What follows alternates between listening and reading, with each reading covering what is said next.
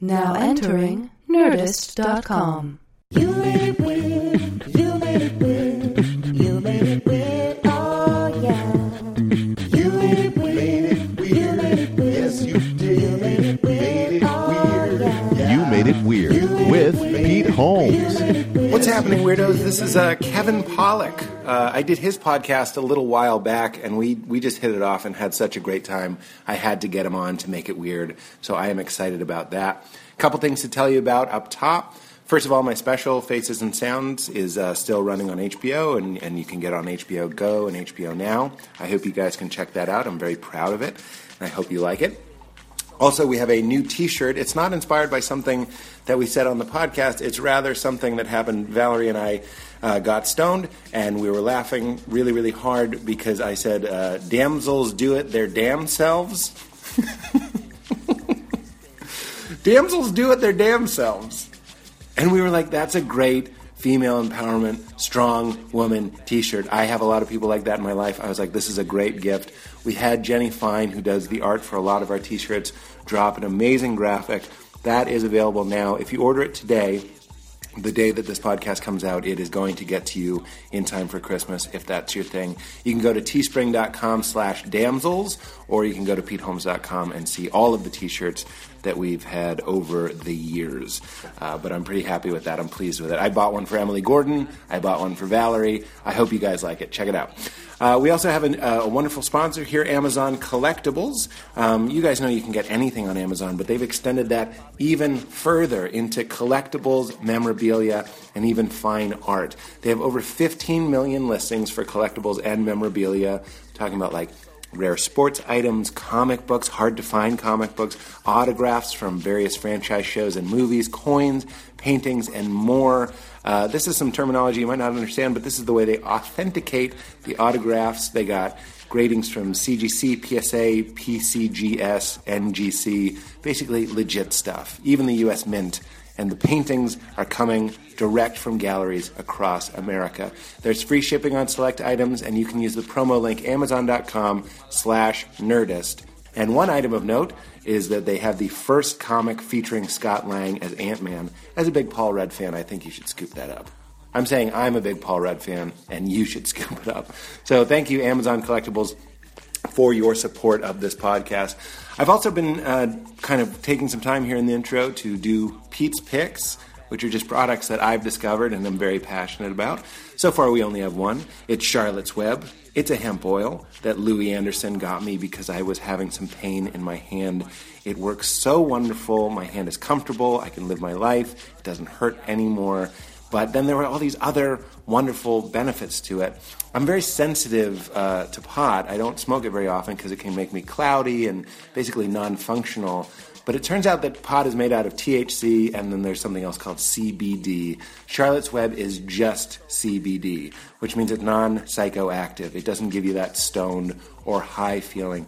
It's just this cool, calm, alert, comfortable wave that you almost it's very subtle uh, it's very functional it's it's basically what i've been looking for because i love having agency over my brain but i also like feeling nice so if on, on a long plane ride i take it i'm just not fidgeting as much i'm more comfortable before parties. I, I take it sometimes as a social thing because it makes me feel good and calm. And as a result, I've been drinking far less alcohol, which is awesome because this makes me feel like what I was looking for. So I loved it so much. I was like, okay, this is my stuff. I got in touch with them to see if we could get you guys a discount. And they were so into it. They're fans of the podcast.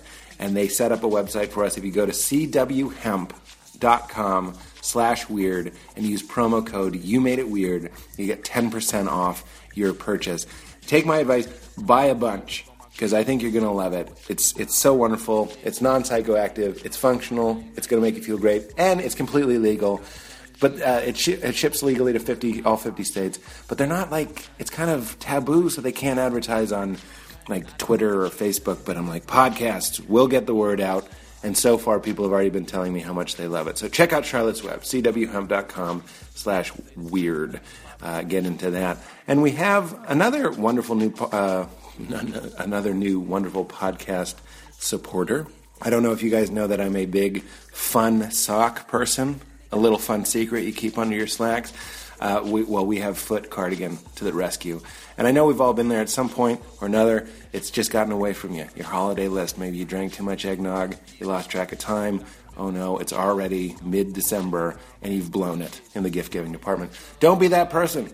Don't be a holiday ruiner. Instead, give the gift of foot cardigan to everyone on your list this year. Why? Because everyone loves good, fun socks. Good, fun socks. It's the best gift you could give. Foot Cardigan delivers fun socks right to your mailbox, ensuring the delivery of joy and fuzziness to men, women, and kids all over the world every month. And the best part? You don't have to choose them. I love them. Nobody wants to choose socks. You want to have cool socks. So every month you get a surprise, and surprises are the greatest. So starting at just nine bucks a month, Foot Cardigan socks are a fantastic holiday or any day gift. You could even buy your own feet a subscription because there's no shame in treating yourself. So do that. That's what I did. Maybe you've seen these guys on ABC Shark Tank. Either way, if you love cool, fun socks like I do and you don't want to waste your time looking at socks, is there anything sadder than that? Get into Foot Cardigan. I love these guys and they're giving us 10% off your purchase with coupon code WEIRD. That's footcardigan.com and enter promo code WEIRD at checkout for 10% off. All right, guys, that was a lot, but I got a lot to talk about. Thank you, Amazon Collectibles. Thank you, Charlotte's Web, cwhemp.com slash weird, and thank you, Foot Cardigan. Damsels do it their damn selves at petehomes.com. Watch my special. Boy, boy, come on, let's get to Kevin Pollock. It's so good. Get into it. Hello, Louis wax Anderson. on about his prayers. Louis, so you're about 40 minutes in. Hey, Nice how to are see you? you. This is the It must yeah be. I mean, you too. It's nice to see you. this is me. yeah. If you don't mind, I mean, Well, I do and I don't. Ah, you are a salty dog. I've known that about you since the day we met, Not too long ago. not too long ago. Well, this is only the third time we've Are ever we jumping chatted. in? Is this the thing already? Do you want to do an intro? I don't. It's your show, sir. But uh, Are you relinquishing power already? yeah, I just lay down. Then yeah. Uh, will you do it later, or can I be witness to this intro? No, yeah, no. There's no intro. Oh, good. You just start. When I did your uh, podcast, which I loved very much, why don't we plug it? What's it called? It's called the Kevin Pollock Kevin Pollock's chat show. Chat Show. Sure. Chat Show. Yeah, yeah. Did you have any names that you wanted that were like taken? Larry Pollock's chat show. Oh, you are a funny man. Not You're funny a enough to get a funny- laugh, but an acknowledgement. No, it's it's trans laugh. You know- it's beyond laughter. I had a few, a couple of, With of deep very appreciation. lucky occasions to work with Steve Martin, who told me that one of the many things he uh, bestowed upon me, knowledge-wise, was um, the sort of round table of comedians. There was Groucho Marx. There was uh, Lenny Geor- Marks. George. Uh, uh, what was it? Uh, George Burns. And all these comics of that day. Yes. The way we sit around and podcast. So they would sit around and, you know, have lunch and spritz. And then when someone said something, Spritz. You mean like sit in a sauna? no. That's Schwitz. Oh. yeah, that's What's spritz. Spritz. Spritz is just uh, uh, Drinking bubbly water outside of a sauna. another version would be schmoozing. Schmoozing. Uh, kibitzing. A lot of Yiddish. lot of Yiddish. There's a lot of Yiddish Yeah. coming at me right Yeah. now. uh, talking in kind and making each other laugh. sure. Yeah, Oh. yeah. Just for the pure joy of it, not of each other's company, Yeah. and also uh, I, I think one of the reasons I host a weekly poker well, one of the, clearly one of the reasons I host a weekly poker game, other than watch the money revolve around the table on a weekly basis. here. You hold it. Yeah, yeah, because nobody nobody wins or loses every week. you know? Take this for a shift. yeah, I'll take it next week. Yeah.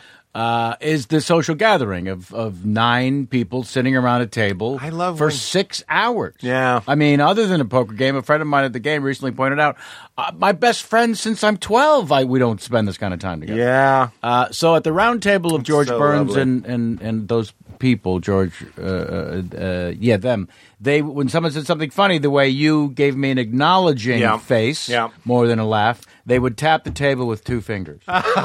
there, was, there was a physical acknowledgement. I had dinner with a lady who, when I made her laugh, uh, she tapped the table? She was she was a guest on this podcast actually. Sarah Watkins, wonderful musician. We were out with her, and when she would laugh, especially if she had food in her mouth, she would. aggressively fork the salad in that sort of like fork, fork, fork. And I'm like, I got a three fork laugh out of Sarah. Yeah. So that's sort of their ta- I love it. You right? I also just love any. I love what you said. Any excuse to get together. Yes. That's. I'm sure people wonder why you do a podcast. So you don't need a podcast. You're a very successful working actor Well, seven and a half and years comedian. ago, I don't want to just. You know what I mean. seven and a half years ago when I started it, or March will be eight years. So I, I don't Eight whatever that years? time is. Oh, I had a. a Are you one of those- machete in each hand when we started? Yeah, you It was bushwhacked all the way up to the top. It was about well, Well- the re- there's a reason the name of the only book I wrote was How I Slept My Way to the Middle. Um, I had a machete in each hand, and uh, uh, you know, you know, there were a few. Certainly, Nerdist was around. Mark Maron started after us. Most did, but it, you know, it was a way to jump into this space and feel relevant.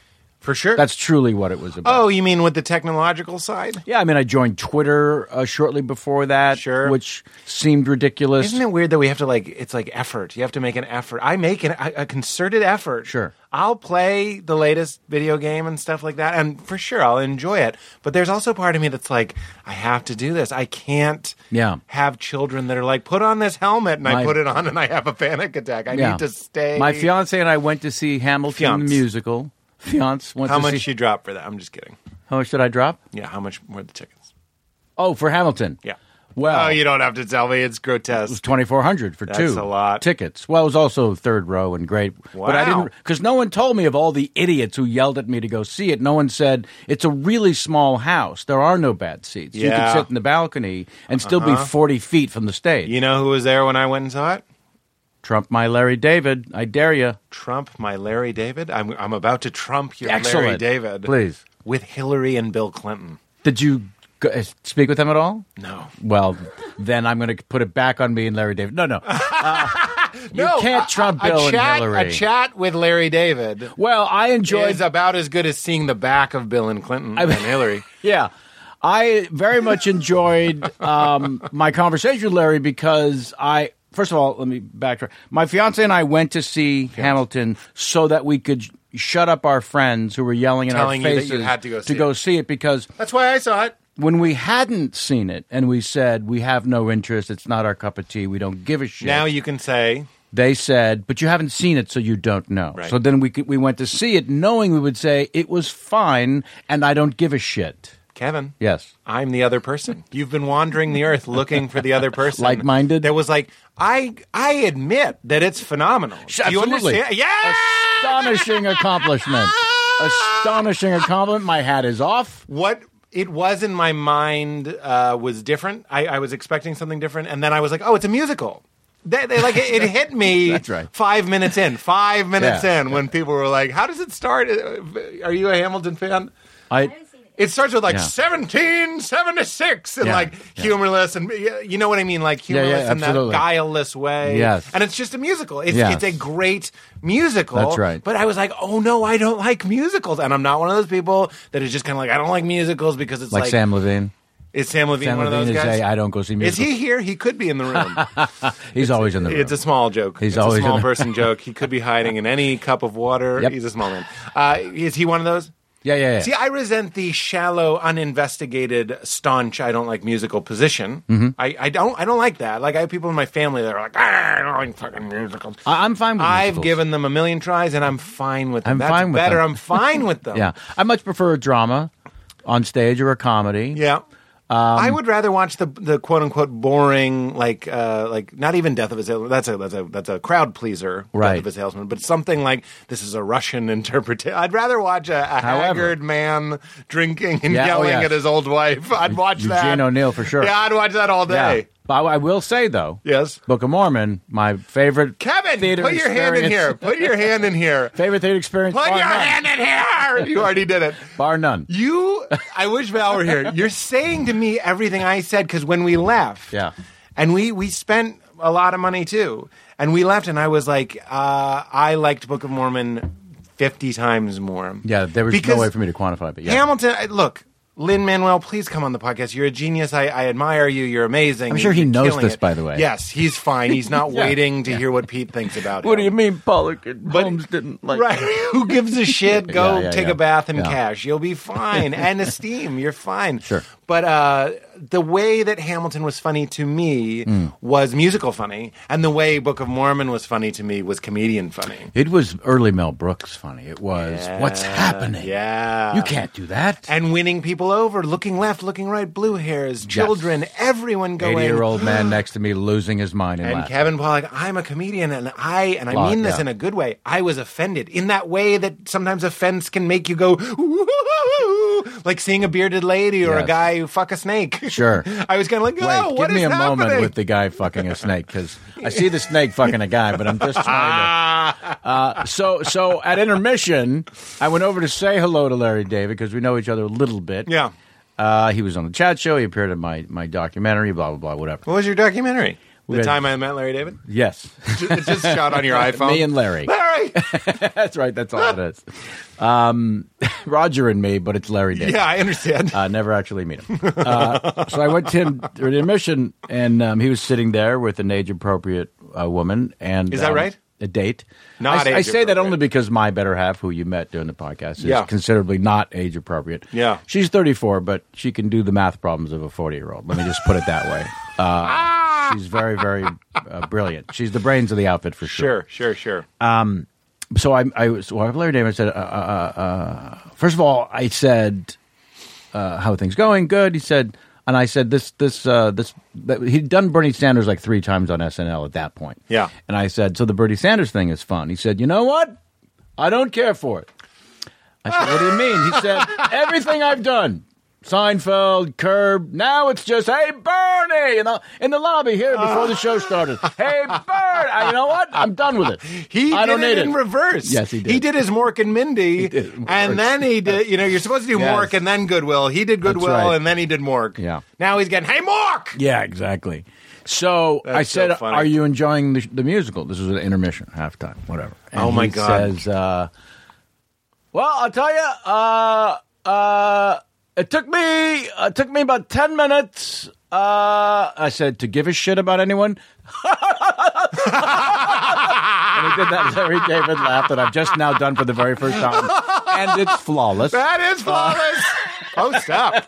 Anyways, he laughed uncontrollably, and I had, hadn't really thought Yeah. th- thought that Yes. feeling until I until I articulated it. But Yeah. yeah. it took me about ten minutes to give a shit about anyone. And when people really sang, it was beautiful and exceptional. The guy who played the king, The king. was fucking The king. hilarious and steals okay, the show. okay, okay. Yeah. If you're gonna do it, do it. And if you're gonna uh, come at me with, I, I like hip hop. I like rap very much.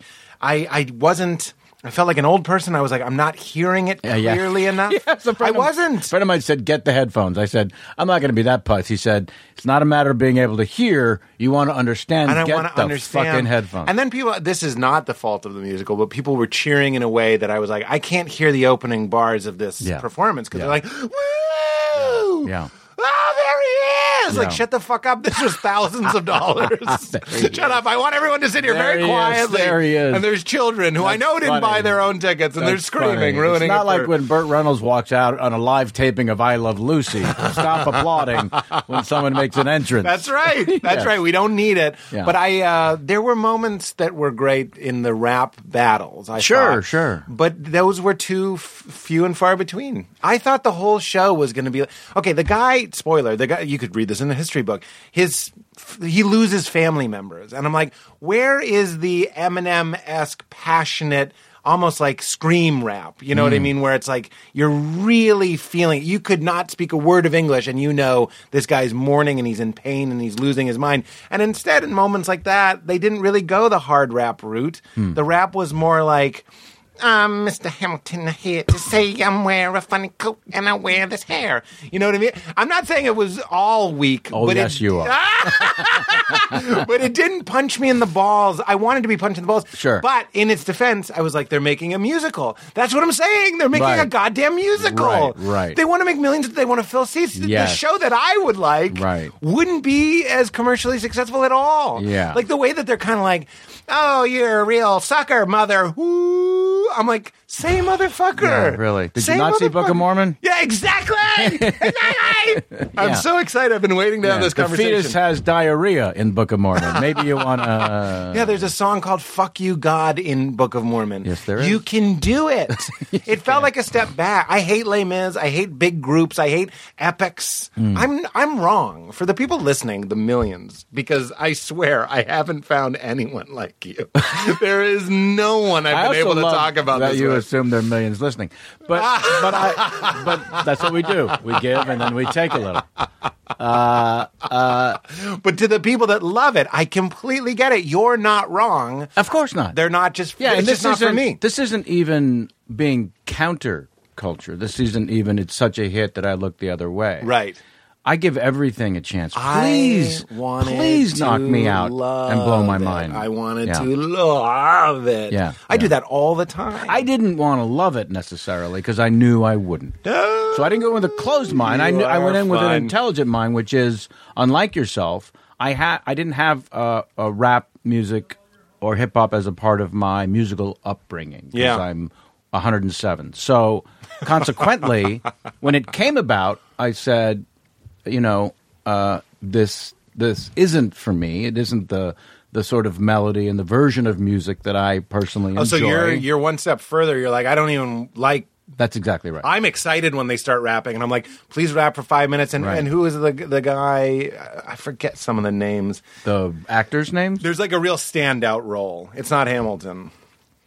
I want to say it's Jefferson. It could easily be Jefferson. There's a Washington. There's a Jefferson. In my in the one I saw, there was a very tall, almost Buster Rhymes like uh, tall black guy with dreads that fucking crushed. Mm-hmm. Kills. And there there are numbers that crush. yes. Now I'm revising, but I'm just saying I'm still sitting there going, "It's Les Mis. It's it's it's it's a fu- it's a musical. It's Les, it's In- not Book of Mormon. I wanted it to be Book it's a of Mormon. costume musical. it's a costume but musical. I do- will say this: what I knew I would love, and You're again, running out of time. and again, I did love.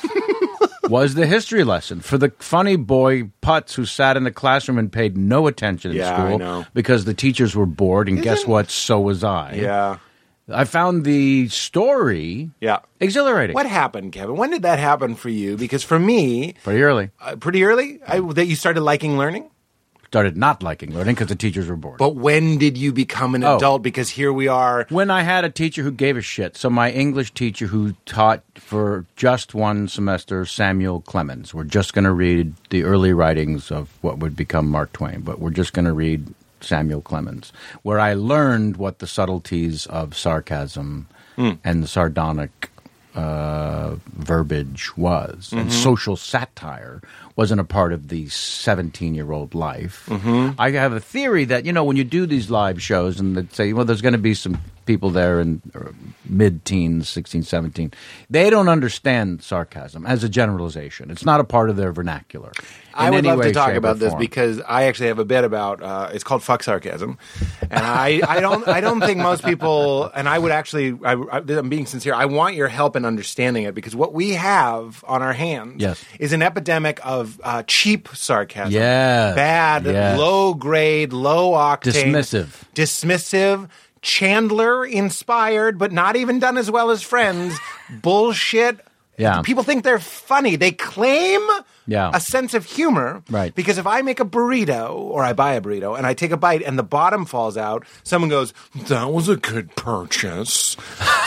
That's. Or blank much. Yeah. Right. Spill much. Right. Thank you. this is what passes. Oh, is that Robin Williams over there? Shut the fuck up. You see it in Twitter bios. Sarcasm is one of the many services I offer. You see it on dumbasses' Instagrams. Yeah. It's like most people are made of water. I'm made of 90% sarcasm. Yeah. Are you Dale It ha- or are you in the fucking way? You're in the way. Don't tell me what you hate. Tell me what you love. Make Yes. me laugh with something Yes. incredible. Yes. Not just like, no, could it could it turn on the heat in here? It's not quite hot enough. Shut up. That is nothing. Yeah. You've said the opposite of what you thought, and that's not a joke, and I'm offended as a human and a comedian. More as a comedian. Certainly. I guess. I mean, maybe this is how people felt about like Pollock or photography as a whole. The master They did. painters being like, They "How did. dare you have this shortcut?" they did. And you think you're a, a, a- an artist? Yeah. Well, what do you think about sarcasm? Teach me, because Mark Twain says something like, uh, You ever meet a baboon, a real moron, or a member of Congress? But I repeat myself. Yeah. Like, is that what we're talking about? Well, that's wordplay. Yeah, word certainly. I really do need help. Help me with the semantics. Sure, sure, sure. Well, I, I enjoy inventive writing and cleverness uh, uh, very, very much.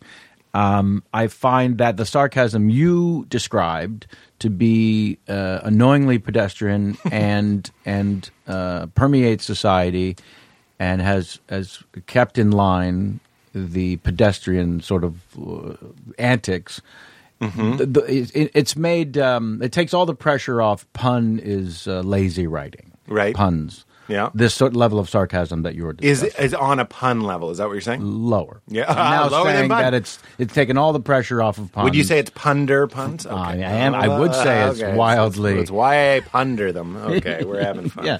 No, uh, well, you're it's- having fun, and you're 3.2 million listeners. Yeah, yeah, yeah. I ran the numbers. Before I came over. um, uh, yeah. So What's so- good sarcasm? So so um, well, Because I know there is. I know it's fun. It's great.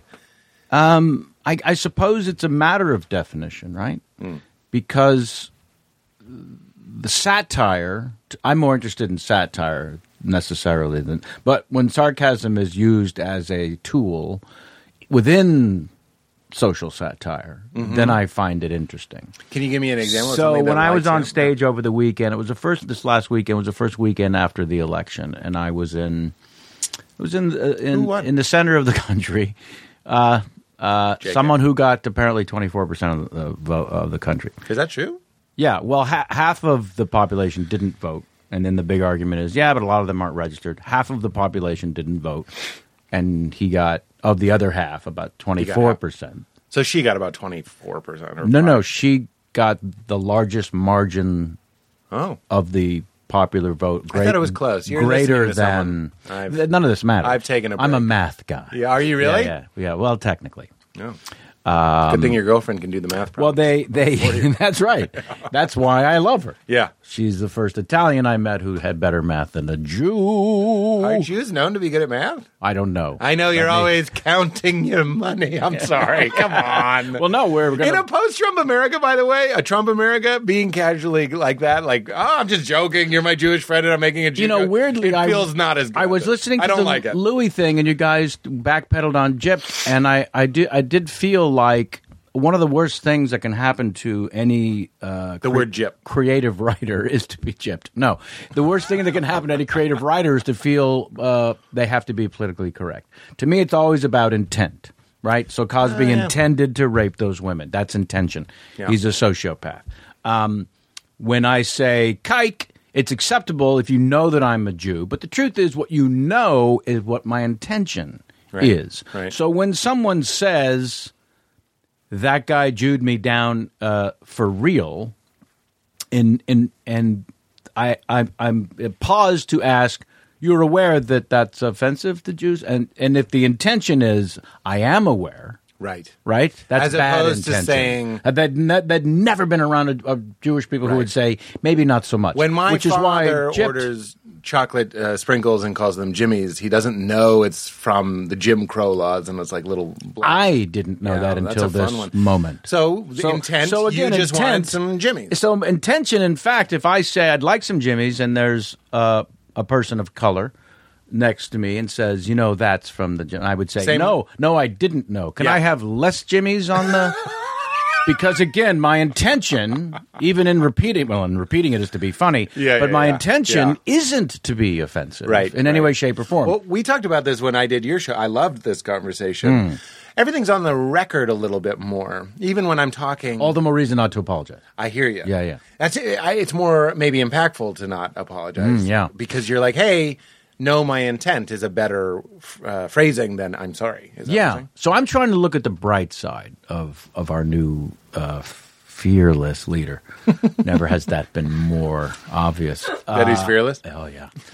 Uh, uh, you know, I'm gonna I'm gonna make a prediction on your show. Maybe it's already been predicted, Please. a thousand You times just sounded over like Lorne on Michaels. other shows. Has it been, predicted? uh, that uh, that Donald Trump will resign within the first two years of office. Really? Yes, I think he ran out of ego. I think he ran out of uh, I can do this. I think he ran to mock everyone. I think he ran to better his brand. I think he ran because he's This is the he Truly wants to egomaniacal. lose- This is a, an extension kind of of the he wants to lose, he wants to start a TV network. Oh no, I didn't think he wanted to lose. I thought he wanted to win for sure. Okay. Because winning was what it was all about. Yeah.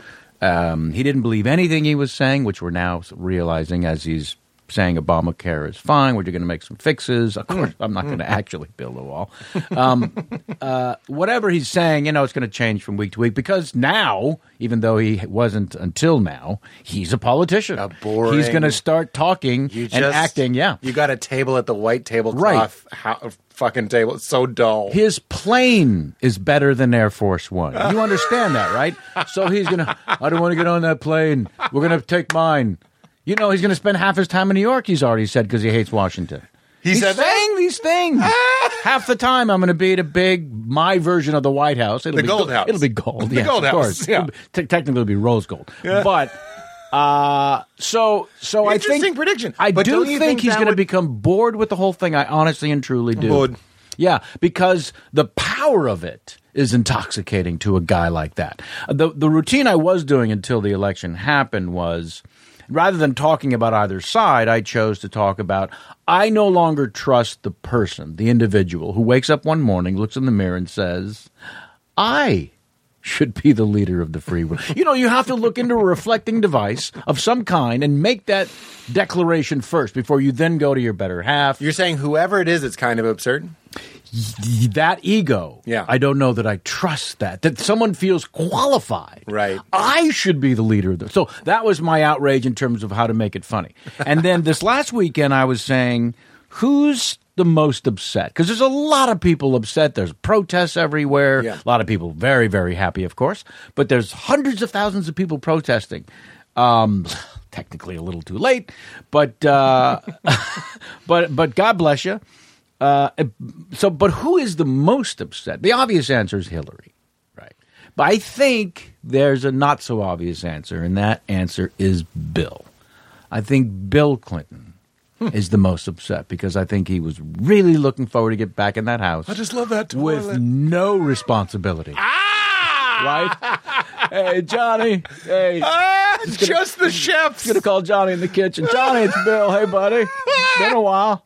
Hey, can't believe you're still doing this. You still remember how to make Dijon? No, I'm in my PJs. Listen, yeah, and then also leaving voice messages on on Trump's machine. hey, Donnie, it's Bill. Listen, uh, Hill's pissed. Ooh, boy. Uh, but anyways, I'm not- I know you remember uh, the kind of trouble we got into in the '90s. So if you need a wingman, give me a call. Anyways, I know you're busy. We'll talk later. And then Trust me, I know. and then I know. seven minutes later in my act, I would it just became a runner. Dude, hey Donnie, it's Bill again. I think I left some shit in the Jackson or Jefferson room. If you could, uh, if I could just poke my head in for a couple of minutes. Bill, Yeah. Bill, uh, can you imagine Yeah. having been the president Yeah. and then going back and being the first husband? Well, that's a movie. I mean, That- that's that's got to be That is, written, I mean, right? it's amazing. Yeah, yeah. Imagine just. No I know you responsibility. do stuff. You do stuff. Right. Michelle did stuff. You know what I mean? Uh, but you know, I have to think. And there's then treating more, those more time to make a sandwich. mildly important events that the first lady or gentleman goes to. Yeah. And then Bill would treat them overly important. Yeah, Right. Uh, yeah, Give yeah. great reverence to this Right. bowling alley means a great deal to the people of Akron. I realize that. Um, anyways, this is my way of saying I haven't learned to do Trump yet. Um, where were we? Who knows? Who cares? So, so yes. You were also talking about intent and politically correct. yeah. So yeah. I was saying that everybody, because everything's on the record, right? This is what Hmm. I Yes. said on your show. Yes.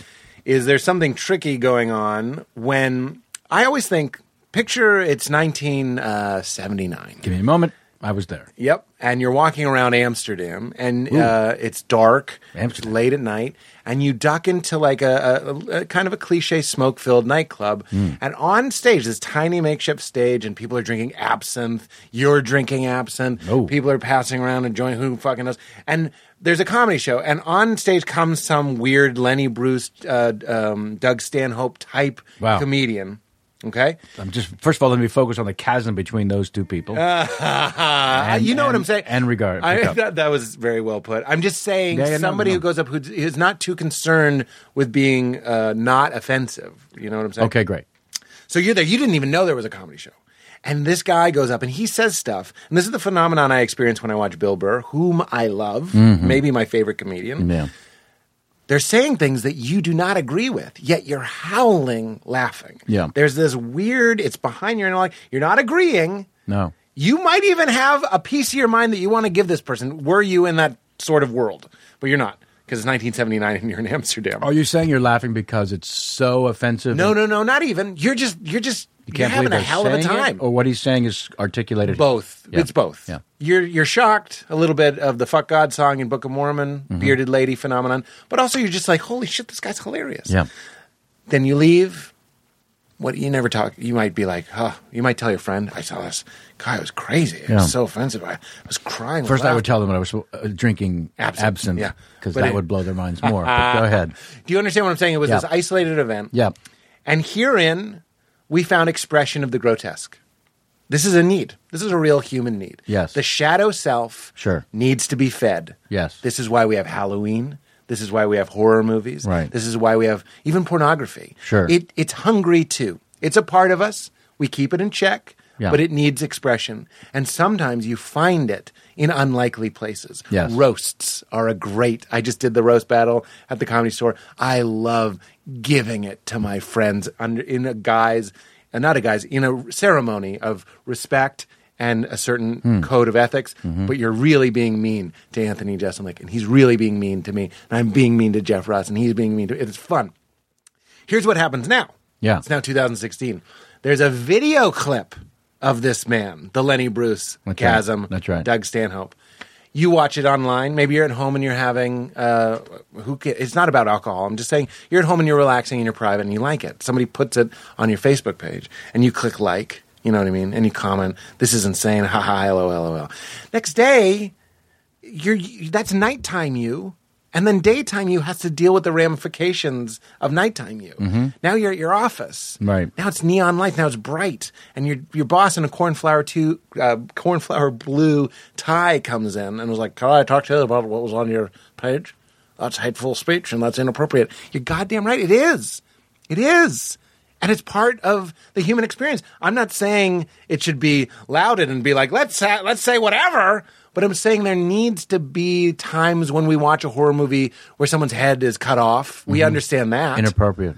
and there's and there needs to be art Yeah. that is offensive, quote unquote offensive. Yeah. That's part of it. That's what like uh performance art, going into a room and there's just a guy covered in his own feces and he screams get out at you and you're like, Why did I pay five dollars for that? because you needed that. Yeah. Mm-hmm. You didn't know you needed that, but you need it. We can't walk around acting like we're not trapped in these things that have grotesque sides to them. Sure. Wouldn't you agree? I don't know that it matters. Oh, if you agree or not. Yeah. But when Yeah, everything's no, on the of course I- of record, course I it's agree. harder to like that Of video. course You I have agree. to whisper to your friends, I like I My like that takeaway video." from everything you just said was Yes, please you edit. gave a per- perfect dissertation why uh, intelligent people should not be on Facebook.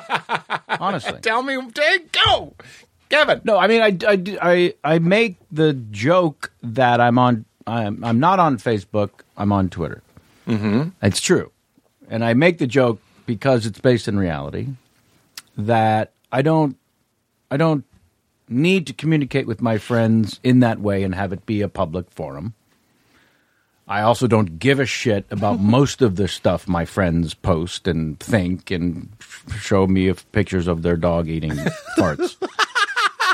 I'm on Twitter because I clearly need the love and attention of total strangers. Uh Uh-huh. huh. Yeah, yeah. That's that's like stand up. You don't want the audience filled with people you know. You At would all. like a nice Yeah. random Yeah. group. So so the documentary I, I directed that you asked about that we're circling back to is called Misery Loves Comedy, and it, the the thesis was you have to be miserable to be funny, and it's the Talking Heads about if I've sixty. seen You should have been in it for sure, but I booked it myself, and we didn't have we hadn't met, and I had no contact, and Sure. blah blah blah. I think I saw it. I, I it might. How uh, how old is it? it premiered at Sundance 2015. Then I Janu- haven't. seen January it. 2015. Then I want to see it. That's what it is. Yeah. I've heard about it and I want to see it. it's available most ways you get video. Isn't Tom So- Hanks in it? He is. Yeah. Yeah. Jimmy Fallon, uh, all, all- Amy Schumer, all kinds of people. Yeah, so yeah, yeah. so so I went beyond the initial thesis of do you have to be miserable to be funny, and it grew out to talk a lot about who are these people that that get on stage and be it a theatrical stage or a stand-up stage and and elicit laughter. Mm-hmm. The, the single most ridiculous scenario to get yourself into in terms of setting yourself up for uh, tragic disappointment. Mm-hmm. When you get up and do drama and there's silence, you don't know if it's good or bad. That's right. Okay. That's what I, I that used to be one of my save lines. I was like, sometimes I wish I was a dramatic actor. And this- Because if I said something and there was a pause, you'd just be like, how moving. that's right. That's right. Oh, he's Yeah. trying to break us. Yeah. But a comedian, you know he's Yeah. failing. So, so the same way that there's the, a need in all humans for that inappropriateness that you were describing, articulately beautiful, beautifully articulate. Um, there, there's a need for attention. Otherwise, Facebook wouldn't be a all need it. multi-billion-dollar comp- uh, company. They, hey, look at me, disease is what I call it. Look at me disease. Hey, look at me. I call myself a look at me, and my girlfriend is an I see you. That's not to say that I'm not sometimes an I see you to her, but yes, I'm, I'm with Yeah. you. I'm tracking. Hey, look at me. Hey, look at me. And everybody has this. Yes, they do. This is which the is Andy why, Warhol thing. which is why, though, uh, reality star is a president. Which is why Kim Kardashian, with no necessarily uh, um, Discernible. discernible talent, uh, has become a marketing phenomenon. Yeah. and and unfortunately is looked up to by the youth, mostly female youth in Yep. particular. Of the world, Your girlfriend. not just the nature. No, You she's see, I'm not that breaking. young. I'm breaking. Yeah, balls. yeah, yeah. I'm breaking balls I love it out of love. out of love. That's right, folks. Not out of an attempt to get to elicit laughter. Context. That's computer. yeah, I was just trying to love you. I wasn't even trying to. Be That's right. funny. That No, was I your hug. That was your reaching over and hugging. That was So- Dad giving you a twenty. yeah, that's right. don't, don't tell your brother where you got this. Ah! So, so yeah. So uh, I, I, I um, have, have, have driven off the the track of the point I was driving at, but that's okay too. Oh wait, no, we can find it. Oh, we'll get back to it. We're gonna find it right now. Uh, Facebook. So you were yeah, saying everybody's a look at me. Everybody so- has look at me disease, so and they're the page- performing. And the you, page- Twitter, Facebook, yeah. smart people. The page thing, you know, that's how you got in trouble in that scenario that you depicted for us. Right. You you you saw something wildly inappropriate, loved it in, involuntarily. That's right. And The id and took let the the, wheel. person know who posted it. Yeah, oh, man, that was great. Thank you. Um because it's a public forum, there's a problem. If it's a private forum, there's no problem That's right. because the, then the people who really know you and you really know and you care about each other in this private world don't judge you, don't need to call you into the boss's office and say, What the fuck do you think you're That's right. doing? That's right. So that's why I am really down on this public forum. What of changes who- Facebook. It changes who we are, and it changes how we communicate. That's right. Because we now have, I would liken it to a political persona. Yeah. You have to have. You have to toe. Suddenly, we're all walking a line. Also, the thing about the future coming and the internet and all of that, as it expands and we can't control it, clearly, Mm-hmm. hacking of things. Pandora's box. Oh, buddy. So I think sometimes we have to pull back in our own personal lives Mm-hmm. and efforts uh, in terms of what what I what I'm okay with and what I'm not okay with. Instead of just saying, "Well, that's the internet, just let it be." Right. No, no. Uh, you, you mean can what the role it plays in your life? What yeah, You're okay, yeah. mhm. yeah, yeah, absolutely. And then you'll meet someone every now and then. I think it was Denzel Washington. I worked with, but th- th- many years later saw That's him you? saw him mention having nothing to do with me. Just saw him mention. I think on a talk show. I I don't have I don't have email. I don't really use a computer. And I thought, okay, well now you're a little like Elvis Yeah. uh, with the Memphis camp around you. What do you mean you don't use it? But there I realized, oh well, that that's the same as me saying I'm not on Facebook to someone who can't live without it. That's right. There's no difference. Yes. he functions wonderfully by picking up the phone and having a human conversation. with someone. And I will say, um, I've I've done a number of movies. I don't know the exact number, seventy eight, but of all the six of them, good. Of all the And there's a tag. giant movie stars I've worked with. Denzel's the only one who we hadn't met, and we were about to play best friends in this film. And s- five, six weeks before we start shooting, I get a call. Hey, it's Denzel. We should probably go have some dinner. And we went to Genghis Khan and we sat there like two idiots for three hours telling each other our life stories because back then there were no podcasts. We had no other way of doing it. Yes, that's right. Two fingers on the table. That's right. Yeah. So we just got to know each other over over this three hour dinner. And it meant the world to me then and it has meant the world to me to this day, that personal interaction. So I think my pulling back and saying everything I want to share with my friends, it'll go through text and email. It doesn't Yeah. need to be in this public Or forum Dinners with Denzel. or dinners with But them. imagine, see, this is what's fun. Hmm. You and I both try and have uh, podcasts that are at that premium. You know when it's good, man. You put the knife in the bag and you snort it at the deal, and you're like, "That was a real conversation." But sometimes, if you're ha- if that conversation with Denzel had been recorded and released, he might have gotten in some sort of PR trouble. I'm not saying he said something offensive when people are really guard down, but that's like the juice. It's like, oh, here we Yes. are. It wasn't me Yes. writing on your wall. Yes. It was me in a place where Right. it didn't have to be on the record. Right. Maybe let's say it's something as innocuous as like I don't like brunettes. You know what I'm saying? That could upset brunettes. And Mm-hmm. Absolutely. Denzel wants brunettes to see his movies. Sure. Hmm. And forget like showbiz. Maybe Denzel's mother-in-law is a is a brunette. Like y- you're in trouble now. Right. There are things that you just want in that hypothetical, Right. metaphorical Amsterdam nightclub or here. What was that dinner like? What's do you- I I want to interview you, but you you tangle that in my no, face. No, no, That's no. a good one. Yeah, I mean, I, I stopped apologizing for name dropping a while ago because when I worked with, and it's about to happen again, the great Jack Lemmon and Walter Matthau on the Grumpy Old Men movies, Jack Lemmon would Glenn Gary Glenn. in in his in his everyday conversation, uh, almost every time he spoke, there was some reference to a moment in his life.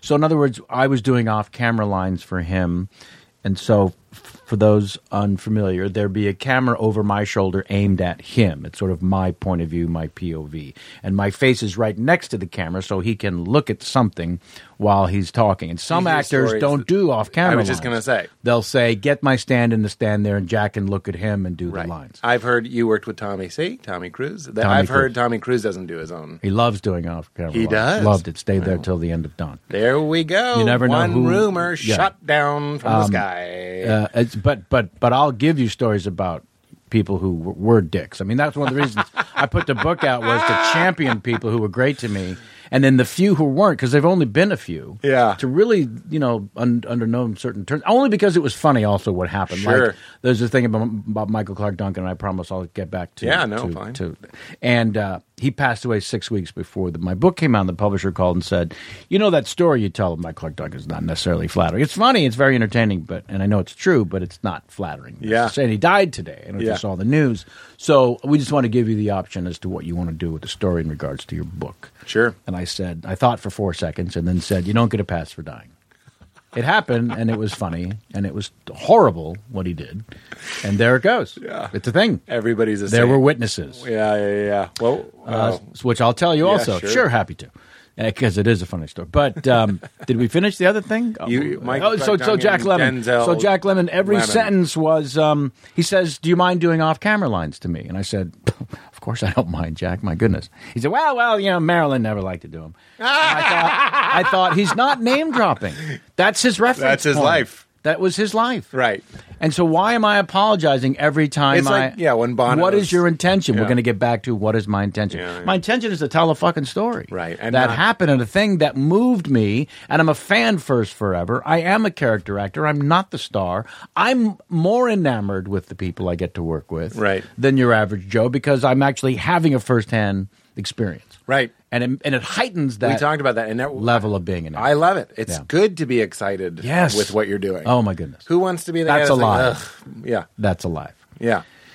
So I'm doing a picture called um, uh, "Whole Nine Yards," but please, one of you remind me to circle back to Look, that's what because this I is just remembered. We got lemon. I, I, I did my best to leave Mr. Jack Nicholson alone while working on A Few Good Men, but because everyone was bugging him, I really went out of my way. What do you want me leave to him remind alone. you? So just remind me, I'm doing this picture Chinatown.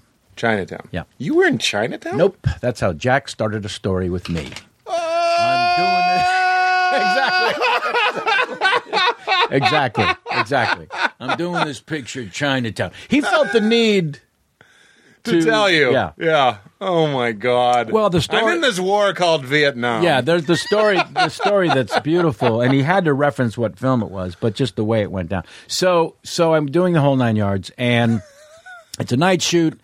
And uh, Michael Clark Duncan had just come from shooting the Green Mile. It hadn't come out yet, but he'd just Oh, come who from is shooting he the in Green, The Green Mile, Mile? The big. He's the big black the guy. That's giant who we're guy. talking about. Yes. Okay. Michael Clark Duncan. MCD. My uh, yeah. So uh, He's also in Pulp Fiction, right? nope. oh, I, I just Rhames. confuse him with Ving Rhames. Yeah. Again, your intention is not to be racist. I know. These two men are similar. I was To but you. Uh, As I turned to Katie, I'm like, "You got to take that out. You got. Is that what that look means? Yeah, that's what that look. Oh, means. terrific! Also, maybe take out you know uh, uh, when trying to remember who Michael Clark Duncan is. Pete said, "You mean the big black guy?" you might want to, or leave it in because it's funny. Um, because again, your intention is not to be anything Yeah, I other than know. quantify. You mean the guy with the red hair? Yeah, yeah, yeah, yeah. that's I didn't have a problem with the big black guy. I had a problem with it- people. Yeah, you, that's a that's a thing. But is it more of a thing than Jack Albertson, the actor from um, uh, uh, Willy Wonka, or Gee, what? there's another actor that's kind of like Jack Albertson? If That I, yeah, if I confuse Ed Harris with uh, with Vigo Mortensen, do you get upset? no, Right. So this is the thing about the political correctness that makes me crazy. Yeah. It's the guilt. Oh, I wasn't supposed to say that. Right. And I don't care if anyone else says you're not supposed to say that because I will my, defend myself simply with what was my intention. My intention was to qualify who the my fuck I intention was, talking was, about. trying to tell the audience who this pre- and I I blew it though. now we have to leave it in though. Yep. So good. So so uh, I'm sorry. Michael Clark Duncan, the big the MCD. big black He guy, died? to to Pete Holmes. MCD died. MCD did die. he died a couple of years ago. Um, he died six weeks before the book came out. Oh no. So, so w I the movie's a whole nine yards, and it's a night shoot. And again, Michael Clark Duncan had just come. From, MCD had just come from shooting The Green Mile, where he was in fact that guy. And everyone on the set of The Green Mile had said to him, "You're so great in this, you're going to get nominated for Academy Award." The movie hadn't come out yet. He did ultimately get nominated for Academy Award. But mostly, when people say that to you, and you've been around a while, you say, "That's very kind, but seriously, stop." I don't know what it did to his brain because by the time he got to the whole nine yards, a silly little comedy, he was Olivier. And prior to that, he had done Armageddon. You know, and prior to that, he was not kidding, according to himself, in a bright orange vest digging d- ditches for the city of Chicago, working for the city at uh, a great hourly rate. oh wow. And so by the time he got to us, uh, that that that short walk later, he had been his head had been filled with with greatness, uh, uh, and and it's not easy waters to traverse. Good luck to anyone who tries this out. Not, He got nominated not for judging. Green Mile. Green Mile, Yeah, yeah, absolutely. yeah. yeah. Um, and lost to Ving Rhames, and uh, he did not. He did not. Great. Now we have to leave it in. Shit. Shit. All right. Or fine. take- eh, or- leave it in. I made a mistake. Uh, yeah. Well, there you go. Uh, or did you? Because you were trying to remember who I was talking about, Yeah. and that was your intention. Yeah, yeah, yeah. So uh, uh, he gets to the whole nine yards, and I hadn't really seen too many shenanigans, but it's starting to float a little bit on the set that there might be a thing. There's, you know, he's not coming out of his trailer. What are you talking about? You know, th- those little tiny things that Yeah. sometimes people do. And usually when I've experienced people in the movies do that, it's out of some sort of insecurity. They think this is how a movie star is supposed to act. So they act that way so they'll be thought of as a movie star. Um, I give people the benefit of the doubt of there's there's some emotional baggage here as to why you're being a dick. Okay. Uh, so I come out, I knock on my door, uh, ready for you on the set, Mr. Pollock. You know, it's the pimply face character from The Simpsons. Ow. Yeah. Ow. And I come out of the the uh, the trailer, and um, there's a van waiting to take us the four minute drive to the set from base camp.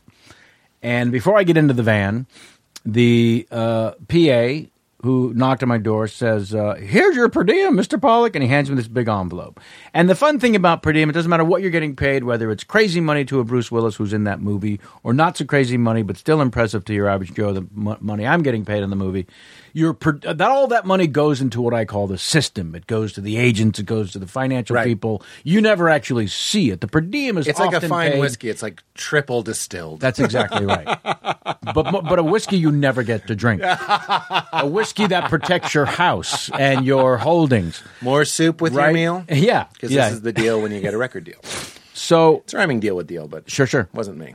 Uh, So the per diem is often paid in cash. So whether you're making twenty million or, or twenty thousand, this cash that comes in the form of six hundred or fifteen hundred or whatever you get is like an allowance, a weekly allowance from your parents. And, it's the same for but everyone. it's but it's green. It's not the same amount, but everyone gets a, a, an added allowance. Yes. And I've seen the twenty million dollar actors look at their fifteen hundred in, in per diem and go hee hee hee. You know, honestly and truly, Ah. yeah, because they never see that twenty million ever. It gets invested in the thing. It bought the house and the place. Yeah. it's not their money. So I'm signing for my per diem to get this envelope, and I hear from behind me the low, very low, powerful register of the voice of, of the aforementioned MCD, who says, "Where's my per diem?" And I turn around. Oh, hey, Mike. And uh, the PA uh, is already shitting himself. Yeah, yeah, exactly. Oh. all they gave me was Mr. Pollock's per diem. Yeah. And, Oh, no. well, and then Mike says, and I quote, "How do we know that's not my per diem? They put his name on it by mistake." And I thought, okay, we've either just got to the edge of Crazy Town or we're entering. um, or he was kidding. Let's find out. And I, turn, I turn around with the giving the benefit of the doubt laughter, like you were kidding, right? But not saying those words. Just- Yeah. and Mike looks very serious. And the PA shits himself again and says, This is the only envelope they gave me. I'm sure yours is back at the office. I'll be happy to get it. Right. Uh, and I say, Yeah, yeah, Mike, that, y- you know, it, it, uh, do you want mine? No, I want mine. Where's my per diem? So, yeah, you should go. You offered him yours? You've, well, I don't care. I'll, if, if his is back at the office, I'll, I believe it, putting my name on that. Right. So uh, he he he's not going to take mine. He wants his. And, It's like, and come that's Hell- okay. Did you see Come Hell or High Water? Loved it. There's a scene where Jeff Bridges is trying to get the tip from the waitress, and she's like, "This is my tip," and he's like, "It's evidence." I was like, "Just give her two hundred dollars. Just swap two hundred dollars, and you have the evidence." That's right. That's right. Yeah, beautiful. That's what you were trying to do. Yes. you were like, "Here, take mine," knowing, Yeah. here you go, Mister Pollock. Let's just get around this issue. Turns out his is six grand. And Right. you're like, "Hee hee." Yeah, yeah. so, so Mike's getting into it a little bit with the PA about where the hell is his envelope? Why would I get mine and he not get his? yeah. Is he as large as he seems? He's a very big, muscly man, right? They shot the Green Mile in such a way that he, was- the character in the Stephen King book, I believe, um, was like seven foot tall. And Yeah. Mike wasn't seven foot tall. He Yeah. was probably six two. yeah, yeah. Um, but Which is a strong- giant to me and not to you. A shorty to you. Okay, I'm just trying to paint the picture. yeah, yeah, yeah, yeah. But but towering to to me. Because I'm picturing the Simpsons kid. So Uh, Oh, you better. yeah, yeah. So it's a better story. yeah, you know he's described as pimply faced kid Is he really? in The Simpsons. Yeah. I only know that because again, the better half is Simpsons uh, aficionado. So, um, they get, they get at it a little bit with the with the per diem, and finally I say uh, uh, he'll he'll get your per diem. Uh, Promise him you'll go to the office right now and get us per diem. Yes, of course.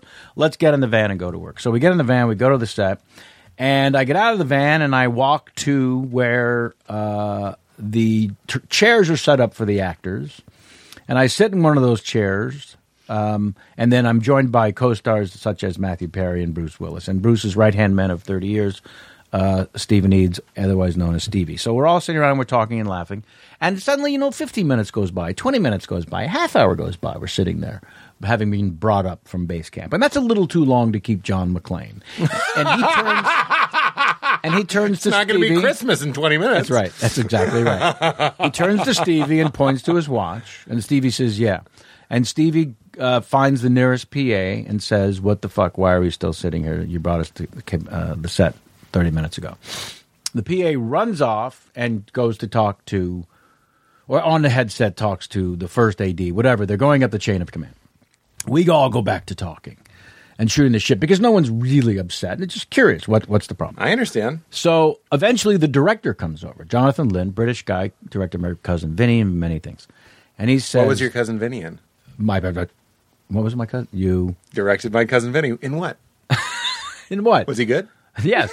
I interrupt with bad Word jokes. play. That's what I do. Oh. Word- and this is why it's Interrupt the staple much? of the show. Exactly. Oh, your audience is going, just let him.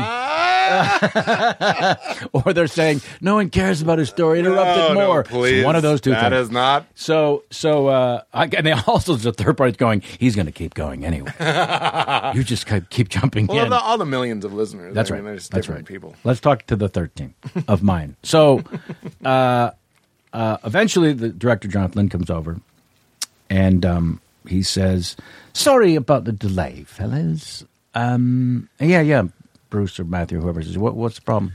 Well, um, uh, uh, Kevin, you might know something about this." And I said, "What's that?" and he said, "Apparently." Uh, Michael Clark is refusing uh, to go directly to work. Something about you stole his per diem. And Matthew Perry stands up out of his chair, having not heard any of what happened back at base camp, because I hadn't reported to them what had happened at base camp. I had internalized it between Michael Clark Duncan and the pimply faced kid. I hadn't told Bruce Yeah. and Matthew around the fire. No, it's barely a it's not story. it's exactly right. I hadn't figured out how to make it funny. Right. So it was just still too weird. So then y- you stole Michael uh, Clark's per diem. Jonathan Lynn says, and then Matthew stands up and says, "Why would you steal his per diem?" You know, Ah! he's he's a he's a building in tennis shoes. So so uh, I I explained that I did not, in fact, steal Mike Clark's Duncan Duncan's per diem, and I told them what happened at base camp, step by step Yes. and and John McClane has heard enough and starts walking towards Does he say? the action. I've heard enough. no, he just starts walking towards the action. Something about I'm going to set him on fire. no. Something, something. I'm paraphrasing. He's going to handle it. yeah, and so and so I I stop John McClane and I say and I say, listen. um, I- I'm the only one who was there. If he's convinced himself and was able to get word to the director, Jonathan, you Yeah. standing here, Yeah. that I stole his per diem, he's certainly going to maintain that story with you, Bruce. Yeah. But if I maybe if I go over there and say, "Hey, man, what?" You were also there. yeah, Yeah. yeah, So John McClane eventually sits down, and I go. Uh, I walk across to the area where Did he say anything like uh, an ultimatum? Like, I'll sit down, but if this isn't done in 15. like, there has to be And something then Stevie Willis- starts the clock. Yeah, yeah. Stevie holds up his hand, says, "Wait a second, adjusts his watch to stopwatch, and says, "Go." I walk over to MCD, and as I'm walking towards him, I'm not feeling great about it, but it's something that has to be done. Really run a night shoot, and I hate night shoots, and I want to just get back to work so I can get back in the hotel bed. So I'm walking o- towards him, and he turns, sees me, and turns, uh, shifts in his chair away from my direction. And I thought, well, good, this is going to be great. Yeah. So I finally get What? close to him, and I go, hey, Mike, listen. He's pouty. I am. He interrupts me with, "You ought to think twice before taking a man's per diem." That's that's what he. That's, That's it. a quote. That's it. That's So now, now he's the mayor of Crazy Town. yes, Yes, he's not just a citizen. yes. And the mayor yeah, gets a per diem. yeah, yeah. The mayor gets a absolutely he does, and a sash. so I thought, okay, I need to talk to to that person. Can I just compliment your word pull? I love a good word pull, and you found sash. Sash? You Yes. found it. It and was you- out there. and you delivered it with pizzazz, I did. as if it were scripted. The password is Uh, a mayor wears it. Uh, a beauty queen wears one. It's like what Jesus crown? wore. no. Thorny. Um, no, no, I shouldn't have said Jesus. Forget Jesus. across the chest. no, no. So I say to Mike, yeah, yeah, I, I, I should have. And I'm sorry. Um, I'll have them uh, uh, take that envelope from my trailer and put it in yours. I don't know what Uh, I was thinking. Let's go back to work.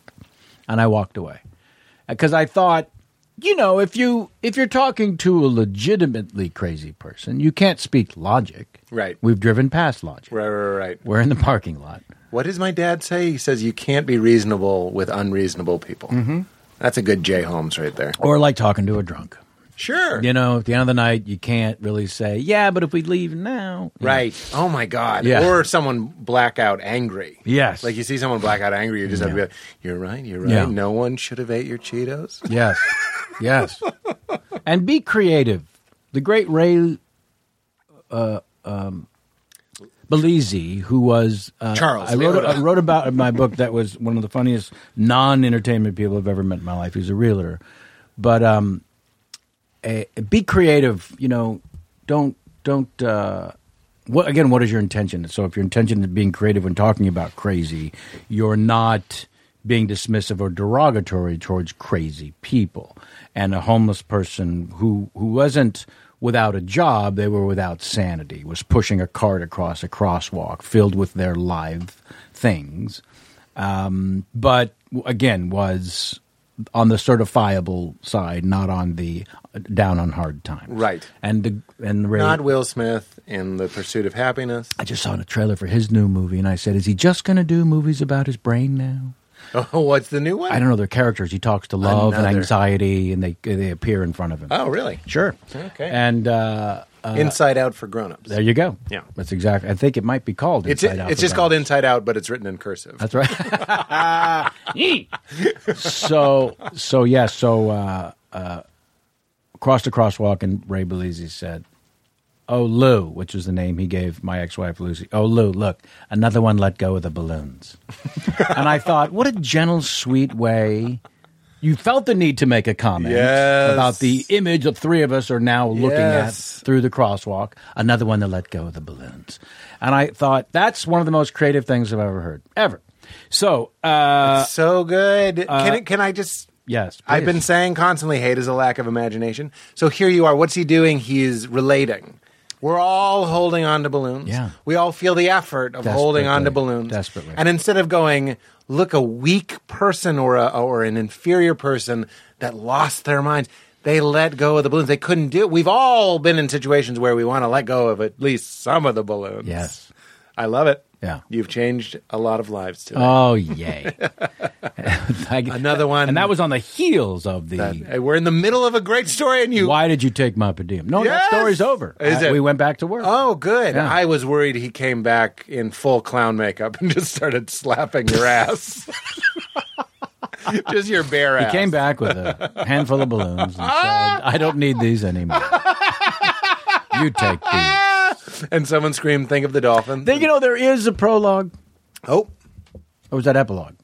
Epilogue. epilogue. Epilogue. Unless There's- this is a new story, in which no, case, there's, prologue. there's us. an epilogue, I, and those references to me mean the most from the TV show Dragnet, not from literature. yeah, sure. Uh, So the epilogue is I'm sitting on a beach in Hawaii, which I've done very few times. Yeah. And I can never really detach from the mothership, and I have a, a cell phone with me. Uh, and if you ever want to book a job, is the adage in show business book a vacation.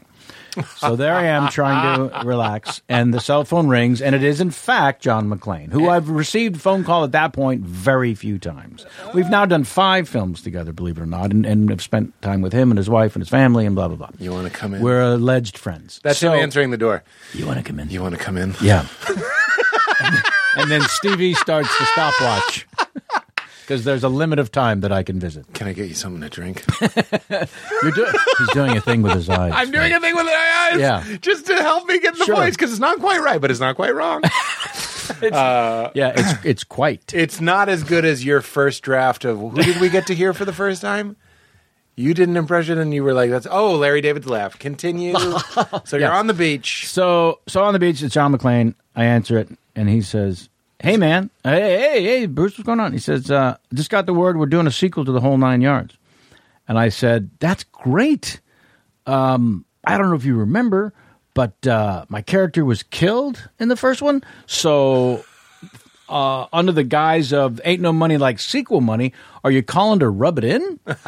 he said, No, you're going to come back as your character's father in full prosthetics, and it's going to be hilarious. And it, and it is ultimately not a good movie, but it is the funniest character I feel I've ever played. Actually, Laszlo Gog, like eighty year old in the white I just shock wanna see hair, Bruce Willis and the Lou Wasserman glasses. in the makeup trailer with you going like, this is hilarious. yeah, this is hilarious. That- like that's what he loves. That's Sure. what he's been waiting for.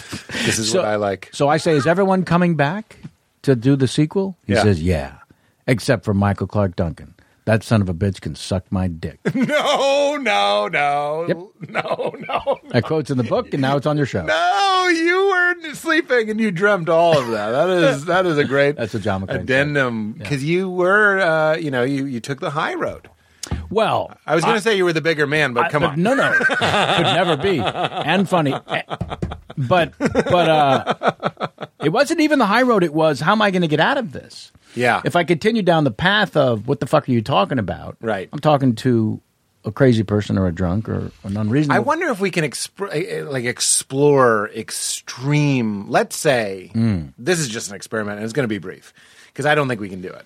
But you're Michael Clark Duncan, Stevie, s- stopwatch. what would have to what would have to happen for you someone would have have to you'd be fresh off an anecdote this is what it is. i'm in your trailer with you i'm your trusted friend and i'm like you know what they do a lot with the per diems Hmm, what do they do? they'll give your per diem Right. to someone else and the reason they do this is because if you get your per diem for tax reasons they have to so they take a loss like some sort of jumbo jumbo mumbo and so if you if they try and pull that i don't have your per diem thing just know they're giving it to Kevin? I mean, I don't know. I'm not good enough. You can't even create. I can't do Right, it. Right, right, right. But there has to be, You know what about? the- or it's just clean burning. I'm the king. I'm a No, what about if it's the per, what Oscar-nominated- about if it's the friend in the trailer saying, "Look, when the per diem, sometimes the per diem they don't they don't give it to the actors unless they ask for it.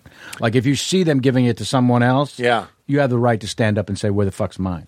yeah. Okay, that's good. because it isn't that they forgot it on accident, Right. It's that sometimes they go, "Well, don't give it to all Ama- the actors because if they don't remember we owe them per diem, we won't have to pay them, Right. and the few that remind us we need to pay them, we'll pay them, of course, Right. But for those that don't, look at all the savings. What I wanna now, if know I had a is- friend who got in my ear and said that, then that would justify Here's me what's saying, "Where missing. the fuck's my per diem?" But okay, but here's what's missing is also if anyone intercepts someone on the way to your trailer to give you your per diem And says, and says anything, hello, Sure. they'll give it to that person. "So it's That's anyone." all I can do. Larry, here's the per diem. You bring this to Kevin Pollock or anyone on the way. Am I clear? What did I just say? Say it back to me. Anyone And go. anyone along the way. Go. I and we also all have the image of Michael Clark Duncan in His Majesty letting go of The an balloons. up level, an up number of balloons. Yes. and just giggling Did you see Arrival? sweetly. I didn't see Arrival. I've been told it's good. Saw last night. Enjoyed it. I don't want to hype it. Saw Never, Moonlight. never a instead. good idea to, to hype. You see Moonlight? You ever you ever do the I'm going to go art house over? Of course. Blockbuster. Of oh, course I you do. see almost everything. I- quietly I like- proud. Yeah, I'm quietly proud when I do that, and I, I think I made the right choice. I like I like Moonlight a lot. I, I have also heard wonderful things about that. You did, you did not see it. Not yet. It's good. Is there time? There's time. Okay, good. There's still. I'm, I'm and that's relieved. award season. You're going to get uh, DVDs Yes. all in your mailbox. So we have a, a few fires going. We have, and they're all celebrities, and we can move on. But you did mention I Circle asked you back. about that dinner with Denzel. Yeah. because you know what it is. It's not just celebrity. I'm not looking for like. Was he rude to the waiter? That's gossip. I'm looking for anything that you've been picking up from Denzel or other people. Hmm. Those little Steve Martin like nuggets that go like, "Oh, this is the perspective of someone who's been able to organize their balloons Hmm. in a I hate that I don't hate it. I don't know if it's quite appropriate. High functioning way, in a way that their flow and their essence is coming out of them. Their life is good. Yes. They're they're experiencing the You moment. told me an amazing story. Hit it. Did I put this in the book? I don't know if I put this in the book. Sometimes when you share a story in a book or on a podcast that goes to millions of people, you have to then think this is something that happened to that person who shared it with me. So Yeah. it's their story. I understand. Is it my right to share their story? when it's Denzel, and every time he sneezes, someone hands him three thousand dollars to wipe his nose. You can go ahead and have his. Story. Well, I don't know. That, I don't know that he'll mind because because it's kind. It's a it's a tale of having faith in oneself, which is why he told the story. yes, So, uh, first he told me when he first got to town, he'd studied at um, uh, the the uh, ACT acting theater training in San Francisco, my hometown. So we had that little connection.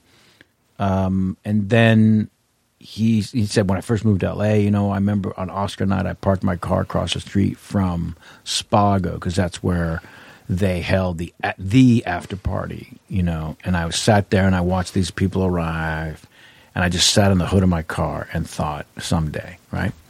So I thought, wow, that's amazing. You actually did that. And then he said, you, you know, you have to have, at some point, you have to believe in yourself more than everybody else because they've all got their own issues and problems and agendas and things and, and jobs. Agents, you know, they're, they're mostly more ambitious than their talent, so called talent. And he said, You mean for themselves? yeah. Yeah, they- It took me it was me even hearing that from Denzel took me another 20 years to realize, oh right, the agents have about of their 100% time of their day. They have 80% has to go to the highest earning clients. They have to look after them first and foremost. Then they have 17% to sign new talent. That's actually how they keep their job. It's to sign new talent constantly. That's what helps the business grow. And that leaves 3% to look after people like me and then 17 other people like me. Hmm. And I realized, oh, this isn't personal. This is just what they do with their day. Right. When I'm frustrated by why, why am I the only one who gives a shit about the fact that I blah, blah, blah. Mm-hmm. So Den says, you know, you have to believe and to be your own biggest fan, you got to, you know, to pers- persevere and so on. So, but he also, I like to say you have to see it before anyone else. you do. And, And he if said, you don't believe it, no one else will. and here here was the example he gave of that. So he says, I get the script for Glory, and I'm doing. I had done uh, the television show is mostly popular from the television show, um, and my agent decides my acting quote is, and I'm going to remember these numbers incorrectly, but let's say it's four hundred thousand and they're only offering 250 for the part uh, in glory and my agent says we're going to get you the 400 and he fights and fights and fights and the studio says we've only earmarked two- 250 for the role so whoever plays it that's what they're getting we would love denzel to do it but that's what's in the budget and and the agent reports that to denzel and denzel says Let, let's do it man this part's amazing you know and the agent says and the agent's one of the greatest, most powerful guys of all time. And he says, uh, No, I'll get the 400. And Denzel says, Listen, let's be creative. Go back and tell them that I'll take the 250. If I'm nominated for an Academy Award, they double it to 500. And if I win the Academy Award, they give me another 500. And and again, I'm I'm probably off a little bit by, by those numbers, but not by much Right. and Ed LaMotta, the great one of the greatest agents of all time, his agent says, "That's creative. Let me go back with that." And the studio said, "If you play poker, the studio beat him into the pot with the calling of the bet." That's how quickly they said yes, because to them they got their two fifty. And also, if they care? it wins an Oscar, if he wins an Oscar, more people are going to see this movie. But I think they're even more short-sighted, short-sighted than that. I Oh, you think, think so? Ah. they're just thrilled that they got their 250. And yeah, sure, kid. When when you get the Oscar, we'll give you another 750. You got it, pal. Right.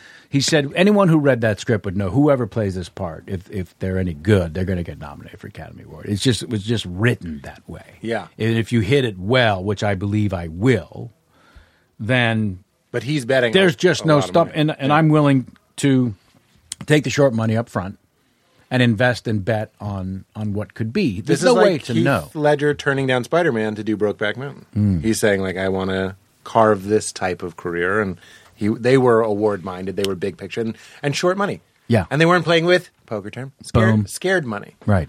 They weren't they weren't worried they'd lose. Yes. yeah, So I just thought that was pretty spectacular in terms of that's phenomenal. uh, in- investing, but also just figuring it out on, his, on his own. Right. How about we try this? Right, Yeah. but did he win? He was nominated and won He nominated. I thought his first one was Training Day. for Best Actor, Best Supporting Actor for Glory. Yes, because I remember him not winning for Malcolm X, which was Sure. interesting. to, say the, to say the least. I just rewatched Training Day. That's a good movie. It's Can I unbelievable. say this though? Please. I was watching it. I was watching it alone. I was having a ball. It was just so fun, and I was like, "He's the coolest guy." He's the coolest guy in that movie. He's obviously a, a sociopath and crazy, sure. but he's so cool. He's so Denzel cool. But there are moments where I'm like, he's being silly. Like he calls Ethan Hawke and he's like, you know, we'll patrol around, but most of the day we'll just be in the office.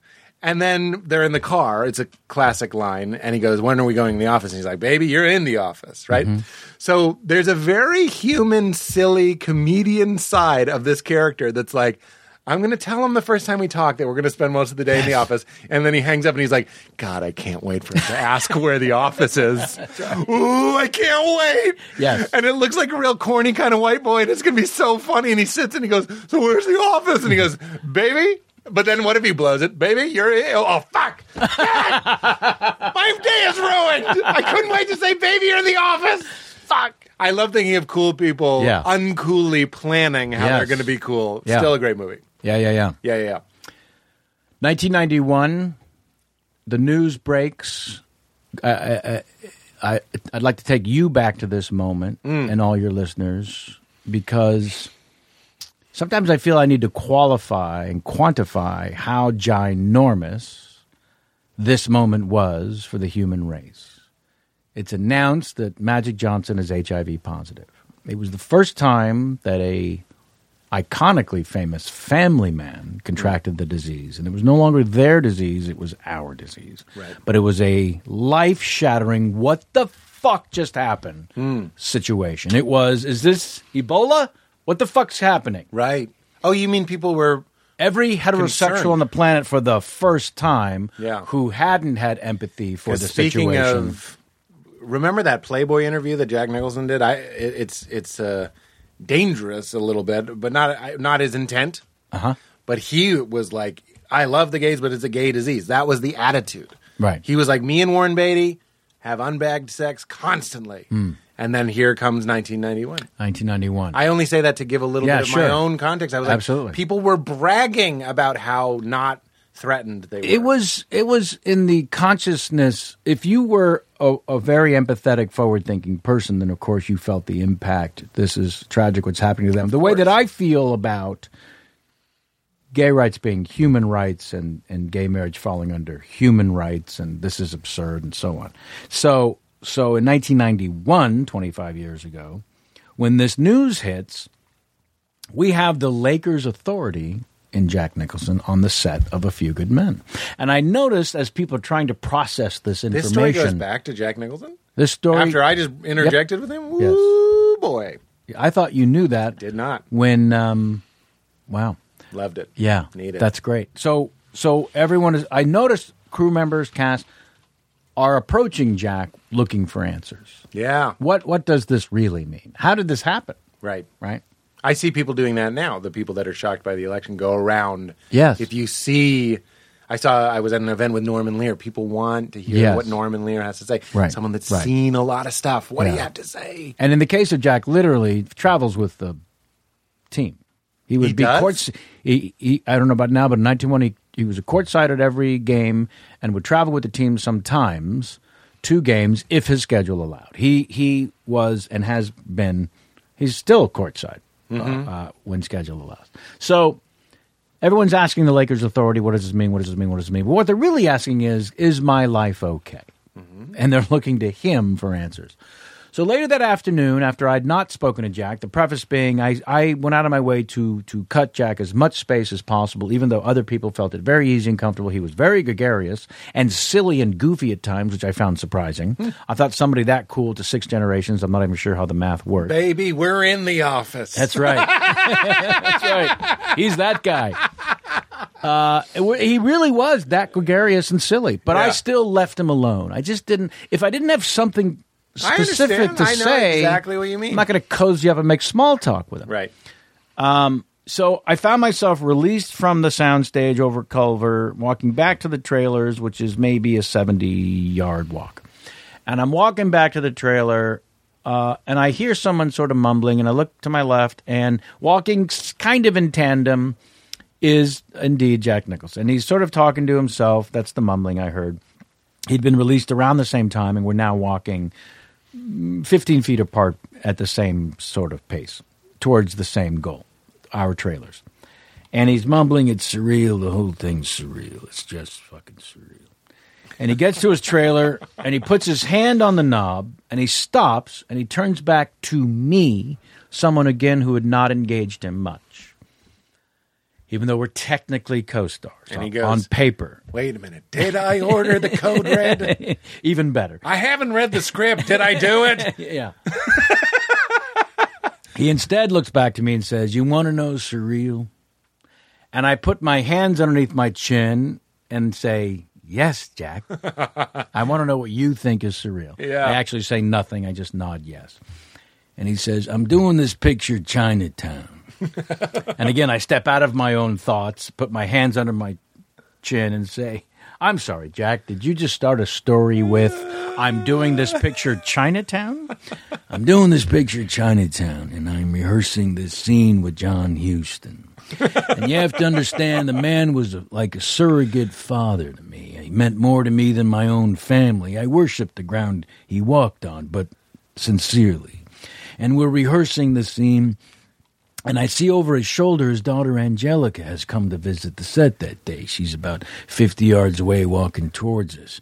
And I, uh, well, I had just started banging her about two weeks before and hadn't figured out a way to tell the old man. I didn't want to upset him. I didn't know how upset he would be if I told him, and I felt horrible about it. It was a betrayal of sorts. He meant so much to me, I would have killed her if that's what he wanted. and I'm thinking about all this and realize I'm rehearsing a scene, and I come out of my own thoughts back into the rehearsal at the exact moment that his character says to mine, Mr. Giddish, are you sleeping with my daughter? Now that's surreal. And he turns around, he walks into his fucking trailer and closes the door. and I'm looking around for a witness. Did anyone just see what the fuck just happened?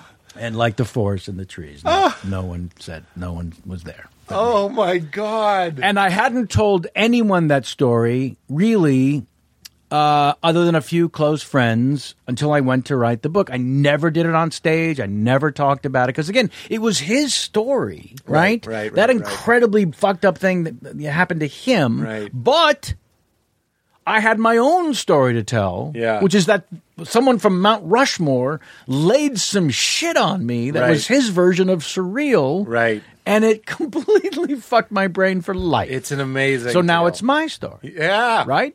That Well- thing, that moment, that day The telling. is my story. That that he laid on me is his story, Right. But I was there. Why? Why? A guy he hadn't really conversed with. I like these things. Uh, Katie, note the time here because I'm going to tell a thing that I need to get permission to use. I think it's stupid, but Hmm. the person that told me the story, who will remain nameless, told me this a good Tom Hmm. Hanks story. And then he was, and then I said, "Can I tell that story on my podcast?" And he goes, "No." Wow. And I'm like, "But here we are. I'm going to try and talk him into it." Okay. And we'll see if it's I'll try to help if I can. It's also 15 seconds long. It's not, it's not. Oh yeah, you could ask if T I Hanks. can. Sure. Oh, of course. It's so innocuous. Here we go. Tom Hanks was remembering his early days. He lived in this, um, whatever, he lived in New York. He was struggling as an actor and had have to go to this building to pay his bills. And he had a certain amount of dread associated with this building. Uh, he'd go and it'd be short, he'd this, he'd that, he'd have to plead his rent, whatever. It was a bummer of a place. He's in New York recently and he's like, I think I'm right around the corner from that temple of disappointment. He walks around the corner, and it's a goddamn Bubba Gump Shrimp Company. Oh my god. Oh my god. Let that story be out there. Yes. that's not. Oh, I don't think. How does that betray Tom Hanks at all? Who? So the person you know was Tom Hanks told him. Yeah, that I story? believe so. I can't fathom that Tom would be upset. It's a great story. I don't even know what part he'd be upset about. That he had too much reverence for having for feeling weird about this place that he that paid he, his bills. that he had a quiet moment of extreme gratitude. Who isn't rooting for Tom Hanks? um, yeah. it's and then he flicked a lit cigarette at a homeless person. That's a bad story. He Tom just- has told me that story, and I'm now giving you pre- permission to tell. Is that true? It is true. Shaking. my head. Look how happy you are. It's a good Look how happy. story. First of all, it's a it's like you said, it is a nothing story. It's and nothing story. It's only good. It can't possibly. It upset can't him. hurt anyone. No, no, no. You, uh, I love old T, T, T, T. Who else is like Tom Hanks? When I was shooting my show, HBO show comes out February. Mm. Yeah, can't wait. Crashing. I, I, I really hope you enjoy it. I feel like I'm going to. Predisposed. Ah, Thank you. I appreciate that. We would play a game called Who's the New Tom Hanks? Who Like the nicest person? nice. Uh, he knows this. Barbara Walters said this to him. Uh, sexy, but not really sexy. Not Brad Pitt sexy. Like you can see him having sex. You know, you're like- Without puking. exactly. But you're not like, oh, I, I'm constantly rubbing one out to Tom yeah. Hanks. yeah. But you know, so non-threatening is what I'll say. Yeah. Every man, Right. Family seeming nice. It's really f- nice. You you're making big now. Who do you put in that role? Hmm. Now eh, of anybody. I, I we played this game for hours. Wow. If there's any compliment we can give Tom Hanks, it's like who is it? Some people would say um, who plays the Hulk? Sam Bad with everybody. Who Mark, Mark Ruffalo? People with Hmm. I, I, I see too much uh, reverence for acting and sincerity in Mark Ruffalo to have him be That's what I'm saying. the charming Tom Hanks. There's a wink. Yes. Behind the I'm going to Hanks. say Paul Rudd. Paul Rudd. That's pretty excellent. Yeah, And you know who else is in the running? sure. Not just saying it because of the bloodline. Colin Hanks. Oh, absolutely. I saw Colin Hanks in, Oh, yes. in Elvis and No, well, Nixon, uh, uh, and I was like, "Oh shit!" Yeah. I don't know. I know Colin a little bit. I hope he's not offended, but I was like, "There's his dad in the good way, in the good way." I don't think there's any offense to be taken. Be like your dad. We need you. we need a new Hanks. Well, yeah, um, yeah, I, I, I, yeah, I know the feeling you're talking about. Also, um, it's called "Make America Great Again." remember, remember berries? Are you watching South Park? No. Oh man, they have this great runner this year. These member berries, these little tiny grapes that that bounce around and member, member Chewbacca. I remember, I remember, and all this member nostalgia crap built up into "Make America Great Again." Yeah. because people wanted certain people wanted to be the 1950s again. You know what I was thinking about? Yeah, Glad you glad you said that. Sure. I feel serendipitous that you said that because I was just thinking about this last night about making America great again and specifically what we're talking about. And I landed, as you did, on the 50s. yeah, Because I'm trying to make sense of our current time, however you feel about the election. And I was like, why are the 60s better than the 50s? I'm just saying that. You could disagree. A- As far as a, a time period that I'd like to see more documentaries about, it's the 60s, not the 50s, because there was opposition. Alan Watts talks about positive and negative creating the charge. Atheists and believers creating the charge, the juice, the vitality, the richness of life. And believe me, again, I'm just sitting Shiva, but in my attempt, I was like, could it be a time where opposition brings out some juice for us? I don't know. I wish it wasn't a fucking crazy person. I wish it was just, you know what I'm saying? I do know what you're It saying. changes things when he seems so unstable, but like you, you get what I'm saying. I do know what you're saying, and I don't. Yeah, I, I think there's a great chance, and those recent, uh, albeit a, sh- a, sh- a, sh- a tad uh, tardy, the great protests were the first indication that you might be onto something. That's kind of what I was thinking. When tens of thousands and then hundreds of thousands of people take to the streets and say, no, no, no, right. we rarely get that. That's the charge. Sometimes it's meaningful, sometimes it isn't. Like the Right. one percenters became kind of a bullshit thing. I understand. and and uh, yeah. So It's tricky, man, and I It is tricky I feel ground. like it's too early to t- try and draw some sort of zoomed out perspective on this. But I'm like, the '60s had a lot of people Opposition. There was no afraid opposition in and the 50s. upset and and the '50s are fucking snoozes. There- it's milk delivery and banal sex with your wife, and just like move up that giant skirt, Betty. That's fucking boring. There are no good movies about the '50s. so you so you didn't like Mad Men. No, that's the '60s. Mad Uh, Doesn't Men it starts start s- in no, the late it- 50s? It starts in the mid 60s. The 60s is roughly I don't think that's 1965 true. to Look it up. 1973. I bet you $100,000 cash. Wow. Well, I'm not going to take that. Back. you seem very very certain. I just want I'll I'll take it in It chips. begins in 1960, in March of 1960. Six zero. 60. You, said mid sixties. were very I'm gonna, close. I'm going to need. I'm going to need hundred thousand dollars. I knew it wasn't the 50s. um, Yeah. Cuz Yeah. the 50s stink. Well, 1960 was the remnants of the 50s. So what I'm saying is, I feel The- like I owe you at least 15,000. I'm going to. I'm going to take 1500 and we're going to call it a very funny joke. I'm going to give it to Michael Patrick. Dunn, or- or M- the MPD. the yeah in memorial.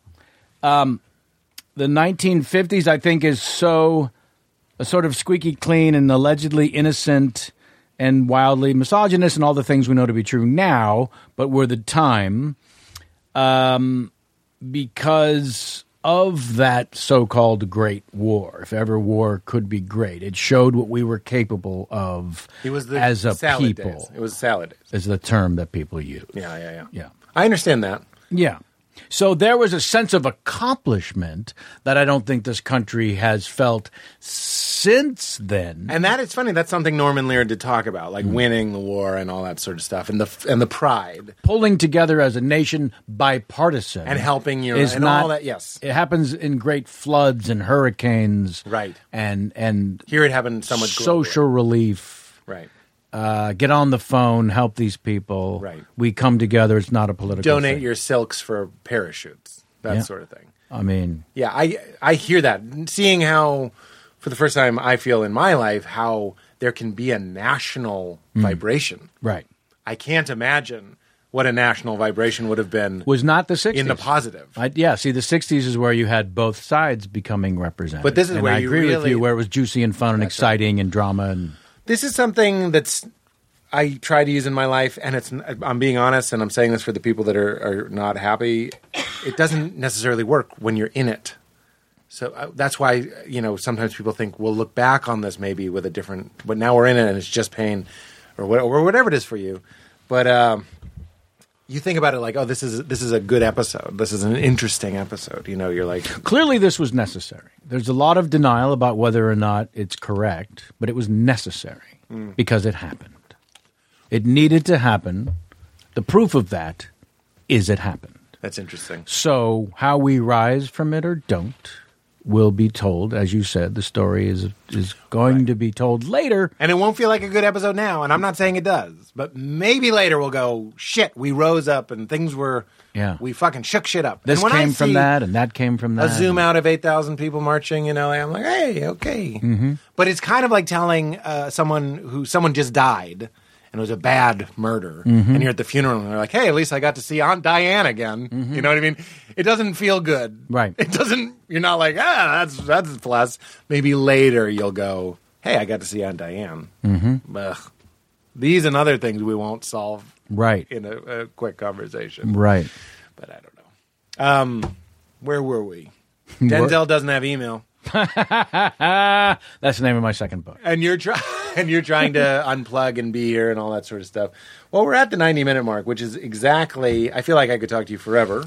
I should probably mention that I directed a comedy that just dropped on I uh, on Netflix. Oh, I'm not wrapping up. Oh, righty. We we we roughly go about two hours, but you drop. Tell us. No, No, no, no! no, I- I, will not. I I feel. I bad. will wait. If it seemed like I embarrassed you, tell us now. no, no, no! I thought I Misery thought, loves I comedy. thought if you have a uh, uh, a time for these discussions, I'll wait till the end.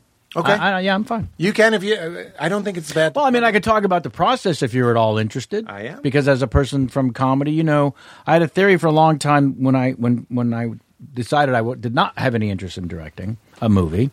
Uh, I felt like, you know, the closest I got to that was stand up comedy. Because as comedians, we're the writer, the editor, the director, the choreographer, the performer.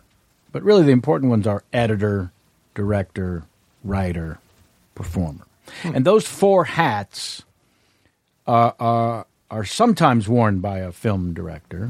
A lot of times they don't also write. Um, and also, I didn't have the I wasn't. I'm not a control freak. I, I'm okay, even if if I feel I'm the smartest or the expert of the topic of the thing. I'm still okay with with uh, a collaborative effort. Let's hear what everyone has to say. Okay. I don't need to be right because when I feel I'm right, I feel I'm right, and I don't need everyone else to agree. That's just what I've evolved into. So when I was asked to direct something before, it was, "Eh, you know, first of all, it's a year of your life, and I can do three, four, five movies in that time as an actor, and it's, it's a lot of work, and I'm lazy. And an actor, by union rules, works 12 hours, and my theory is 11 of those hours collectively, you're sitting on your ass in the trailer or wherever you choose to sit. Um, it's not even a job. uh, when I hear actors complain, I think you should slap them uh, for about a day and a half. But I don't. You had to sit in the mud for that shot. Are you speaking directly to all Lena? to all actors. yeah. So uh, the the need to direct hadn't occurred to me until I did the documentary, and I had uh, almost sixty hours of these interviews, uh, as it's a Talking Heads documentary, and and I had to edit them. So I had uh, a great great uh, special effects guy, an editor, and second unit director, friend of mine, two time Academy Award winner, it's not important. Um, uh, Robert Legato, sh- sh- show me the basic six, seven steps on Premiere Pro for editing. And I, uh, uh, the fine folks there at Adobe were, uh, hooked me up, and I got the system, my laptop with two monitors, and I edited. 60 hours of material into a story. There was no script, there was no story. There were just 60 hours of interviews. And I thought, I got to try to create a bit, beginning, middle, and end. So I got hooked on a new version of storytelling, which we've been doing as stand up comedians, uh, in my case, since the age of 10. So um, I loved the editing and the, that part of the storytelling. And then I started thinking, "Ooh, maybe I do want to try to do this because I had interviewed as as you have uh, other filmmakers on, on my on the chat show, and people like Christopher Guest had always said." My favorite part is the editing. It's the final rewrite, of course, but it's also when every moment is is decided. Uh, I've got options for every moment the tempo, the timing of a delivery. I can come out of that person and be on the person's reaction as that person finishes. You know, the, all those choices have to be made. None of them while you're shooting or, or rewriting. You think you see it, Mm-hmm. right? And then you see it. So all that sounded interesting to me Um, and uh, and the script came along. The Late Bloomer. It's based on a true story uh, about written in a book about a guy who did not go through puberty until the age of thirty.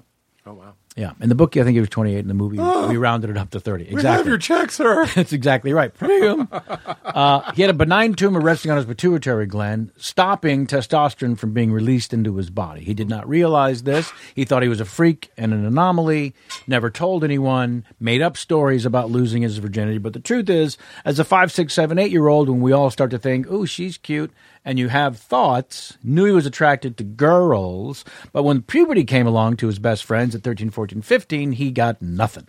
And then eventually became a, a source of embarrassment and humiliation, and he kept it a secret. Don't you just become a wizard? And then you become a wizard. You're just like, That's right. "Ah, I guess I'll learn spells. like, I have to do something with all this energy. yeah. So yeah, yeah, absolutely. So what does he do? Invented the pet rock. No, he. Uh, so so in the in the movie because it's a fictionalized telling of this true story. He's a PhD and is a sex therapist because he's the ultimate lipness test. You know, he doesn't feel anything that you're feeling, so he can digest what you're saying. He's outside of it. and yeah. Um, and then he starts getting these headaches, and he's rushed to the hospital uh, because of an injury elsewhere. And they run some tests. One of them discovers this benign tumor, and they take it out. He goes through puberty. So, oh boy, the comedy hijinks of the second act. Yes, there's a masturbation montage. What choice did I have? Ah, this is a great idea. Yeah. So it's, it's a book. It was great, and they've been uh, it had been around for a while. You directed this film? So I directed this movie, and and I, Jerk it harder. and they came exactly Harder, come faster. Stroke me, stroke me is the song used. um, uh, yeah, and I, I, you know, and I, I, I did rewrites of the script just to sort of put my stamp on it as an as a comedian. You know, we, you want your voice on, on the page also for the actors. I did a lot of the casting. Originally, it came about because my acting agent submitted me to play the father in this movie, The Late Bloomer. And the producer said, Well, we love Kevin, but we don't have a director. We're hearing great things about his documentary. Maybe he wants to come in and tell us how he would tell the story. And that's how I ended up getting the directing job. so you had to interview for it, basically. Oh, absolutely. But I mean, I went in and said, Look, your first act is, is horrible because everyone around our hero is a douchebag and a whore because that's what comedies are supposed to be now. And how about we care about everyone? Hmm. And then when the second act comes and he, t- he goes through this werewolf experience, we actually can have more fun because we're emotionally invested. Hmm. So it's a sex comedy with a heart, sex comedy that makes you feeling something other than from down there. There- yeah. there yeah, is yeah, sex. yeah. Um, and then I cast J.K. Simmons as the father part. He had just won all the awards from Whiplash. This was a year and a half ago. And um, and Kumail Na- and uh, Beck Bennett from SNL as the two best friends. Brittany Snow. Kumail's in it. Yeah. He- Kumail and Beck Bennett together Oh my god, I had are a comedy team that I I beg you, if for no other reason, truly, Yes. you got to see the movie. oh yeah. They're unbelievable, and people cannot believe they hadn't worked together. Yeah. and people cannot believe they don't have a movie set up already for the two of them to do. They're that. They're just the c- timing, and these are guys who had barely met before starting the film. And I let them improvise almost all their stuff. wow. Yeah. So so a- and, and Brittany Snow as the girl across the hall from the Pitch Perfect movie steals your heart, makes you cry, makes you feel. Um, M- Maria Bello as the mother. Jane Lynch I called in a favor to play his boss. Oh, sorry, who is the late bloomer? Uh, Johnny Simmons. Now this is a great actor you're about to hear more about. Uh, um, but he's you know uh, um, Perks of a Wallflower, Jennifer's Body, uh, Scott Pilgrim, whatever that was. Let's just put them all. Yeah, a lot who of was stuff. he in Scott Pilgrim? I don't know. Oh, Didn't see the movie. But we can pull up, she can pull up his face and you'll look. No, it's okay. Um, hey, anyways, he's spectacular, and it's a tour de force because he's got to go through all those. Oh, I didn't mean to sound dismissive. I'm just like I don't- Transitions. I don't. I will look it up later. Yeah, yeah. Uh, like I'll in see the movie. Like in the beginning of the film, you know, he's like Starman because it's like, in terms of s- I think I know who he is. Does he wear Sexuality. glasses? no, but I bet he can. I bet it's in his special skills on his resume. Ah, British accent. Also, can wear accents, Glasses. glasses. Okay, keep going. So yeah, he's really, really solid and wonderful, and not a comedian. So he really had to learn, and was v- a great student, and and and was devoted to becoming an old Jewish belt, Borscht Belt comic, Hmm. uh, as he explained. Um, but really pulls this off masterfully. And then great people like Ken Marino and and um, the gang's all here. Lorraine Newman and Ileana Douglas, Great and cast. Brian Doyle, Doyle Murray, and I just kept filling in. And also, I hang out. I'm on the West Side, so where you came into the chat show, I hang out a lot at the West Side Comedy Theater. So I pulled in all these great improv people from the theater to fill out the cast as well. In fact, Vanessa Raglan, who works a lot at Groundlings, also plays Kumail's wife, and she steals a lot of their scenes Hmm. Um, so it was a phenomenal experience. The casting was just a great experience, right? Sure. And Paul Wesley also from the Vampire Diaries plays the douchey boyfriend that uh, f- with the girl across the hall. Um, and there again, here's another example how I think as a comedian you might be interested in this directing thing. So in the script, the boyfriend of the girl across the hall is a total cheating scumbag. We've seen that before. We know that she's going to leave him for our guy. And when it happens, it's not much of a revelation because he's so despicable. uh, so I said, "H- how about instead of a cheating scumbag, he's just really busy at work?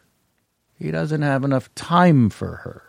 And that's frustrating. He's on the beach. He's talking to Bruce Willis. Bingo!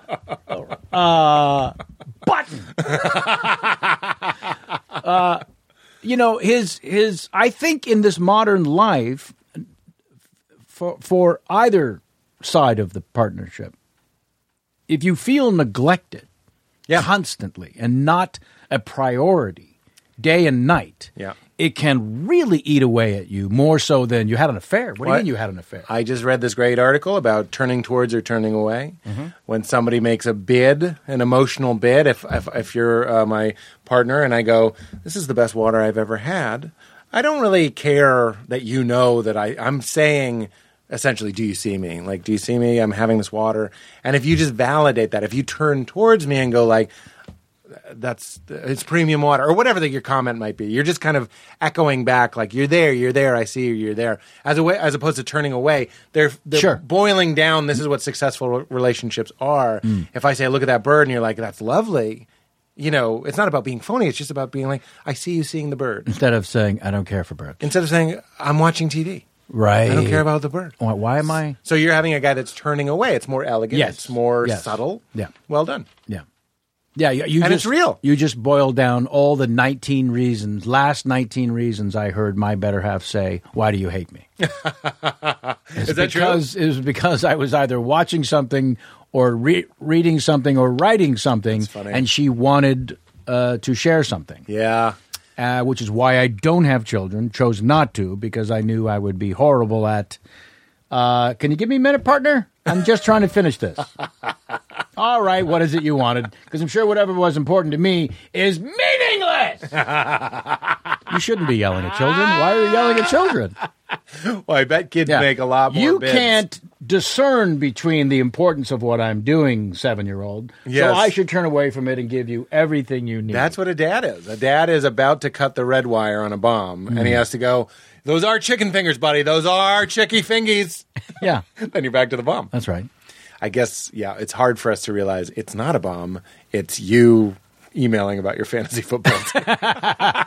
yeah, or or you know, there are those moments that feel much more like a bomb. Sure. Uh, at any rate, so so those parts of the the process, the rewriting, that's to make the boyfriend not a douchebag. He's just too busy, and he's Yeah. constant. She's not a priority. This is not her version of love. She's very it's, very uh, you know what it is? It's uh, Lost in Translation. Giovanni Ribisi. sure. Uh, He's busy. absolutely. He's not an asshole. She's alone. She didn't go She's to alone. Japan to be alone. Yeah, exactly. and from his perspective, which you can see, Uh, He's working. don't come to Japan. You knew I was Yeah, working. why would you? why would you sit around all day in your panties? Wait, now I know. Ah, Because the camera's on him. Yeah. Ah. That's a four barker. Uh, sometimes it's fun to like Let go lady parts Mm-hmm. of the balloon because they're everywhere. Sure. yeah. Uh, so that's fa- that's great. So, so I highly recommend to comedians to contemplate this new version to you of storytelling because once again you'll be the writer, the editor, you'll Yeah. add to it the casting director, um, and and all the directors I'd interviewed on the chat show about the process of it. And you have to have an answer. I was just listening to uh, Terry Gross interviewing Francis Ford Coppola, who's finally releasing a book on, on his notebook he kept while doing The Godfather. So Oh. now he's finally in press. And It's just talking about wine company question mark right Merlot crossed out. vineyards. Should I? That's what True yeah. passion Bill- wine billboard. You can almost see Coppola on the bottle, but not completely. Will people know that it's mine? yeah, So they put out, they're doing a book about his notes on The Godfather. yeah. And he was just talking about the process, the casting. He's talking about um, fighting for someone he believed in, actor-wise. Studio didn't want Brando. They didn't want Really? Pacino. Absolutely not. Absolutely not. What? No, they wanted people of the time. They, you know, if you can get and then name the people today George Clooney, Brad Pitt, Right. Ryan Gosling, whoever those people are, Right. that's who you go to. You have to market these things. You have to. It's Right. all everything's cast contingent. So back in the day, it was Ryan O'Neill. Ryan O'Neill should uh, Robert Redford should be Right. Michael Carleone. And he would say they don't look like he. Does, those actors do not look like what I see as Michael Carleone. And then Get a wig, Francis. no, Robert Evans said because of the because of uh, uh, uh, French breeding that uh, it got in, and Coppola mentioned this. That's how I know it. Got into Sicily. There are a lot of blonde, blue eyed What is this? True romance? Sicilians for sure. Yeah. there are. Oh my God! So they argued. So they argued and said you cannot have Pacino. And he- kid stays in the picture. There you go. And he doesn't stay. But in he the picture. didn't. Nah, the kid doesn't stay in the picture. yeah. the kid grew up to be bitter, um, and then run the picture. Yeah. so so so uh, yeah so the the the casting process i would talk to directors about the editing process you know incredibly funny gifted people like chris guest whose new movie mascot you know you see you just let these actors go let them improvise and do 17 minute takes and then go into editing and figure out how to make it 90 seconds Yeah. um, what a great puzzle. It's just a beautiful, magnificent puzzle. Sure. And stand up, any form of writing, is always about editing. It's always about editing. Rewrite, rewrite, That's rewrite, Steve, rewrite. Stevie rewrite. Martin. He goes, uh, the conscious, the subconscious writes the conscious Edits. Edits. Yeah, yeah, Great line. yeah. And, and so there are aspects of it that I just loved, truly. Um, and I was a gun for hire, so it wasn't my material, but I had to find a way to make it my own. That was a challenge I hadn't felt before. Um, it was a little tiny movie, 1.8 million, you know, so it was very, very small. No money for anything or time. Per diem? No. no. Yeah, there was a barely craft service. oh, look, there's a bagel. Run. Uh, you know, the producers did the best they could with the money they had. And um, and, and so so the, the Our oth- parents. the other thing, right? the other thing that kept coming up was among the directors and filmmakers I interviewed was you have to have an answer for everything all day long. Everyone's coming up to you because you're the final say. So do Right. you want the blue dress or the red dress? Yeah. And I, I would notice Judd doing that too. He'd have like a strong opinion about. n- I- When you say strong opinion, it sounds like code for you. Sure. Hard ass. That's not what I mean. No. I mean, you'd show me two shirts. Sometimes they were Polaroids of me. Right. Ah, this one's fine. And be like, you got to do the green. yeah, And it's like, okay, right, this guy has an opinion. yeah. It's like you learn Well, you how to l- get better You at do having an opinion. Well, it, at some point, stand-up comedy is trusting your instincts, and here I liken it to being a boxer. You can have people in your corner, you can train, but once you step in the ring, you will live and die by your own wits and Yeah. instincts. That's like Shanley. Yeah, He saw a parallel. yeah. Yep. Mhm. So I felt like we have our instincts, and then when you're directing a movie, you have to have an instinct decision about what shirt to wear.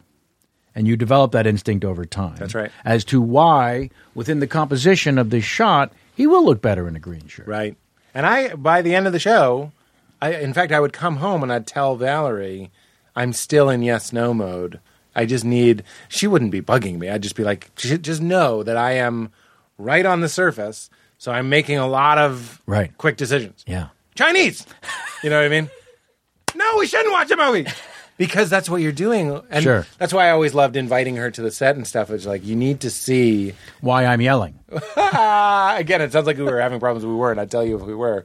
But it was just like so much yes, no, yes, no, yes, no, Yeah. yes, no, yes, no, yes, no. Where should, what is this a good shot? Yes, no, no, all that sort of stuff. Yeah.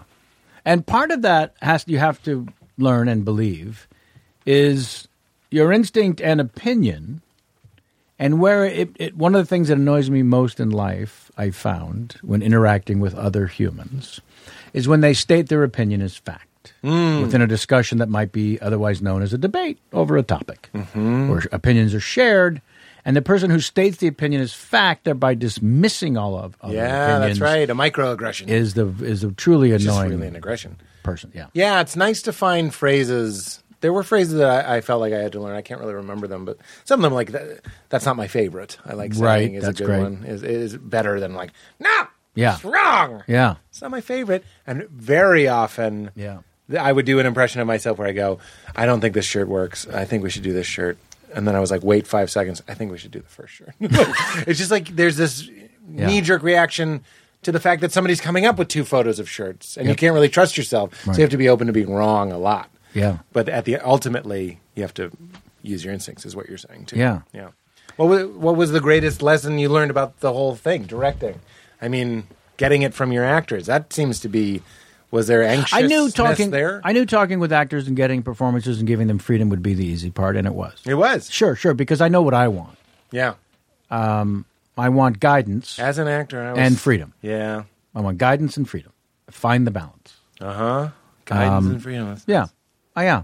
Because you know the actor doesn't have to keep the big picture in their head. They got those 3 pages or those 7 pages to do today. Right. And that's what they, they're focused on. Right. So sometimes I need to, and and find a way to say to the director, I'm not kidding when I say what happened right before this because I don't fucking know. That's right. Um, That's so funny that you said that because the joke that I, I, I sometimes I talk about acting and directing and the one of the directions I remember Jed giving me, which was so simple but is what I needed. He goes, "Remember what just happened. Action." Yeah, right. And I mean, it's because our energy was dipping, and it's like, no, you're fighting. yeah, I know we just had lunch, yeah. That's right. but in the show. You just caught your wife having an affair. That's Like, right. Remember what just happened? Yeah. Action. yeah, but I I also found a shorthand with directors where I would I, and I still do make this joke. They would say, well, you know, you you you have to be more upset here Hmm.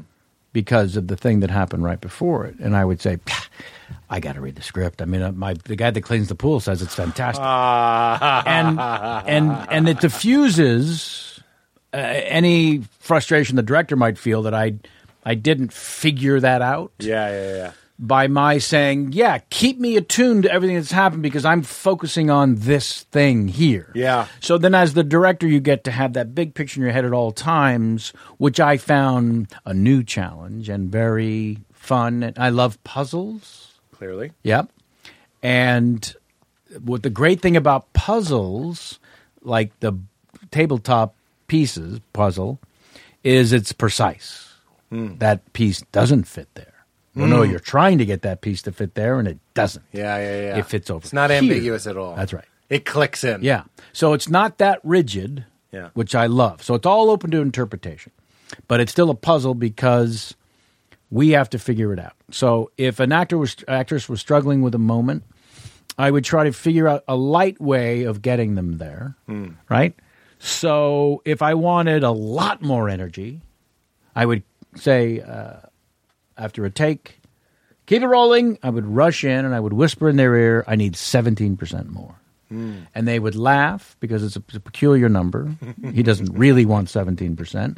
And I would run away, and they just know that I want more. Yeah, yeah, yeah. And then we have a conversation. yeah, that's fun. That's And really they feel like they're fully in charge of what 17% is. Isn't that funny? Because yes, it's not a massage. You don't go soft, medium, hard. Seventeen. Yeah. What does that mean? To you? It, it's just it's just let's let's have fun while we're doing this. yeah, is yeah, the constant yeah. reminder. Yeah, that's great. Yeah. What about as an actor? What's the greatest lesson you've learned as an actor? Mm-hmm. You're allowed to say listening because I've asked this question to people before, but you know, in that ballpark, other I, what I'm saying is, don't feel the need to be super original. It can be something. Yeah, basic. no, I think um, Why am I putting these thoughts in your head? I think the worst thought you put in my head was the use of the word greatest because that's too much pressure. Yeah. Why don't you come at me with what are some of the better lessons you learned? Because I don't know what the greatest is. I really don't. I Interesting. couldn't possibly. What are some of the better? like when lessons? someone says to you, "What's your favorite movie?" Do you have an answer to that? there will be blood. But I always say, "Give me a genre." Is what Yeah, I oh, I because like can't that. put the in-laws next to "There Will Be Blood." But you because- know what? I just watched The Master and I was like, I like this just as much. I really do. It's so good. Yeah, there you go. Uh, go on. So so uh, um,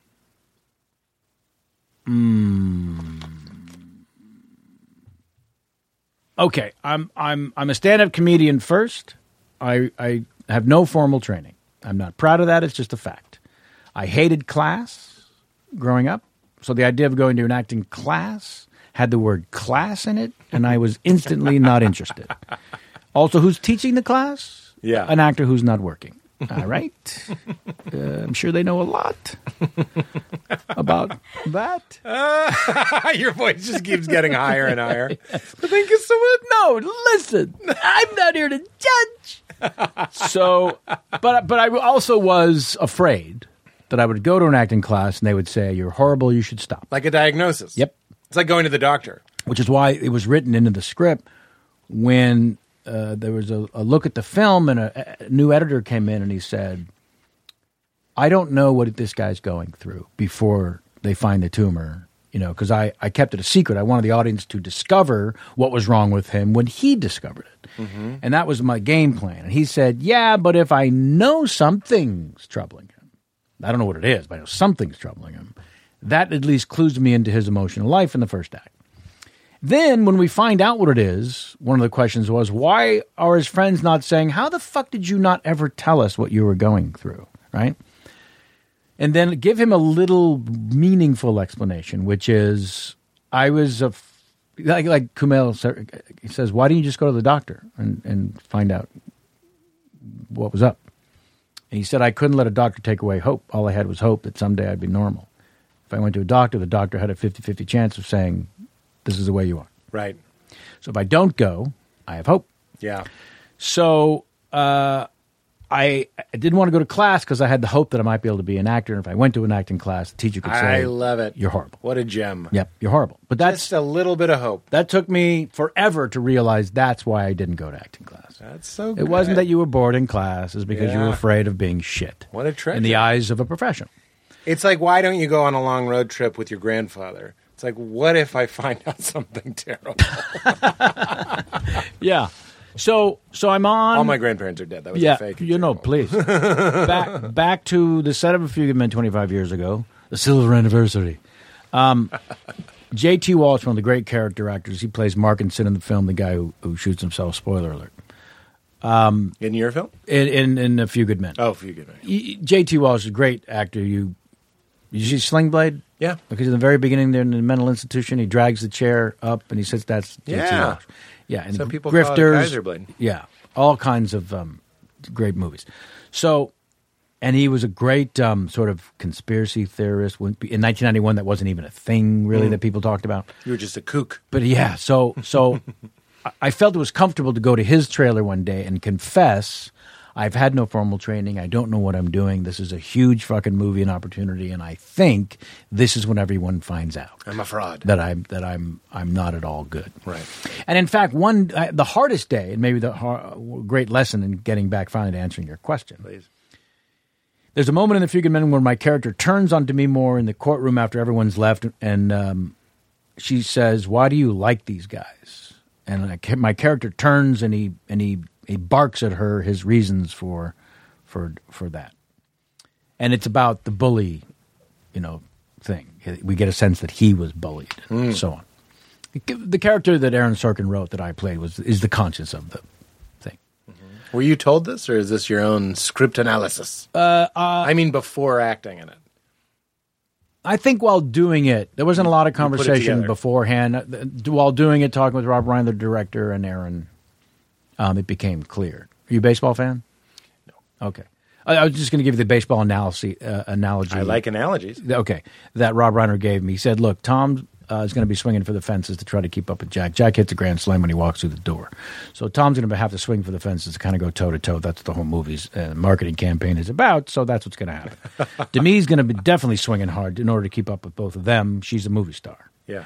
You, I need to hit one into the gap, maybe drive in one run." I got everything. right? I got all So, of it. so my thing was the uh, uh, he's the conscience of the piece. You- You're going to get found out that you don't have technique and training. Uh, I worked with Barry Levinson very early on. The biggest lesson he taught me was don't ever get caught acting. Just Mm. be. If you can just be in the moment, then that's what you go to school for. Right. So I say to J.T. Walsh all these things. I don't know what I'm doing. Mammoth, Mammoth. Interesting actors are interesting people. I, I think that's Yeah. true. These people are learning things about how to be all the time. That's right. Not not they're on all the time, Right. But they're present people. They're engaging people. They're That's interesting right. people. Yeah. Yeah. So J.T. Walsh says to me, "You're already doing a technique that people study for many, many years to try to perfect, and that is less is more. You're already so concerned about getting caught acting, you're already doing less in the scenes, which is interesting. It's it's real. It's believable. You're already uh, seemingly authentic. There's a second half to less is more, and if you can achieve that, then it's nirvana." More is more. Uh, He says, less is more, nothing is best. Oh. If you can do nothing in a scene and steal focus or people's interest, yeah. then you win. Yeah. So I've, it's going to sound like a joke, but I've now made a career doing nothing. I really have. I mean, when I go into a role, Yeah. it's how can I do nothing? That's what Berbiglia told me. I was going into my first serious acting foray, if Right. you want to call it that. And he goes, "Do less, do less." So every, regardless of who directing or Right. was directing, I always told myself, "Do less, try it, do less." And some of the takes when I'm editing, I'm like, "I wish I had listened to myself," but we didn't use those takes, Right. So we get to look good. Yeah, because Hopefully, hopefully, look, at hopefully. adrenaline takes over, and there the cameras are rolling, and someone yelled action, and Yeah. and, and and the light is on you. It's been Right. very carefully placed on you. right, right, right. People have meters. It's hard to not go trying to make the crew laugh. Can I say all the takes where I made the crew laugh? None Horrible. of it was used. Horrible. None of it was used. Yeah, it was heightened. Berbiglia called them uh, video village laughs. Mm-hmm. Good for morale, bad for burning film, sure. or if you're doing digital, do as much as you want because for sure. yeah, I love it. Well, that was a great acting answer. You've given us Yeah. a lot of gems. yeah, less is more, nothing is best. A lot of gems. We're supposed to talk about. Uh, we don't have to. Whatever you about want. God. Uh, We talked when we did your podcast. You told me that you are an atheist. Well, I What? I Someone just emailed me a great thing about it. Do you, if, uh, sorry to interrupt. yeah, you. They I don't were- have the I don't wear the title. I understand. I just And don't this actually s- believe in a thing. That's so funny. So somebody emailed me, and I love these emails, and that's true. Sometimes I don't take criticism uh, happily. I'll take it, but I always take the atheist criticism well or happily. Criticism? criticism meaning when you talk about atheists you're not representing us correctly here's what you should fix and what she told me was it's not that uh, oh god i'm gonna fuck it up Oh, damn you! it's like to hell. atheists don't believe there is no god atheists don't believe in god in a god. Right. It's not that they, it's not that bad stereotype that a lot of them get, which is you believe that there is no God. They're saying, no, I believe, no, I don't believe in the theory of the. Of, I don't of- of believe there being in, a god. I don't believe in God. Right. I don't believe in a God. I don't believe that there is no God. I don't believe in God. Yeah, there's just no. Do you see the difference? I, tr- I it's got subtle. it in a moment. It's subtle. If you keep saying it, I see it less. Yeah. No, truly. I know. I know. I'm losing it. Like writing out the word. No, if you say quiche. it once, it has a- it Yeah. has resonance. I don't believe in a God. I, don't. b- Yeah, it's not the- that I. Yeah, yeah, anyway. it's the it's the so I don't wear the title of atheist again because it's the the important part is the the I don't believe part. So if you don't believe that gold is going to fall out of the sky into my hand, I don't need to say I'm a gold falling believer. you know, I just carry that belief with me. That's right. Of course, gold's not. And frogs aren't coming. right. Right. So It was manna, Kevin, it's the same thing and it of fell on your people. You're a you know. There's just What is, what is happening in the world when the goy believes that manna did fall? I don't know if I do. You lost me at 40, and this is right out of my act, so 40 for- years? forgive me. You lost me wandering the desert for 40 years. Yeah. In the sun, Jews, two weeks tops before one of them says, Did anyone bring a map? That's very funny. Yeah, if you're going to make shit up, say 40 weeks. That's impressive. Yeah. 40 years is instantly horseshit. Well, you're dealing with an audience. Most people were wandering at that time. this is something that Alexander Shia, who taught me how to read myth, Uh-huh. partially, you know, other people helped. Yeah. Um, but he was like, if you're talking to a poor person, you say, that guy robbed me of a dollar. You're telling the story. You want him to feel lost. Oh. If you're talking to a rich person, you say, that guy stole $1,000 from me or $100,000 or whatever. So if you're dealing at a time Hmm. when people are Wandered. wandering in general, Nomads was in. there were no hotels. You're just kind of kicking it. I mean, there were houses and domiciles, all that sort of stuff. Mm. I'm just like, you had to be like, no, they they were out in the in the bullshit for forty. If he says weeks, I'm out. Years. That's a god I can get into. Right, Mm-hmm. right, right. So I'm with you. What uh, it's it's it's uh, it's simultaneously baloney and not baloney, but yeah. no, so, so yeah, so I, uh, What is it? I, I had in my youth those moments of quietness where I would speak to God and and do a version of prayer. You know, I went to temple. We were Reform Jews, which means we were Catholic.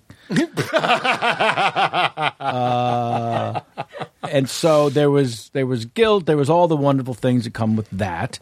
But we were Reformed, so there was it was a very lax. It was not strident. There was not uh, temple was a uh, uh, social yeah.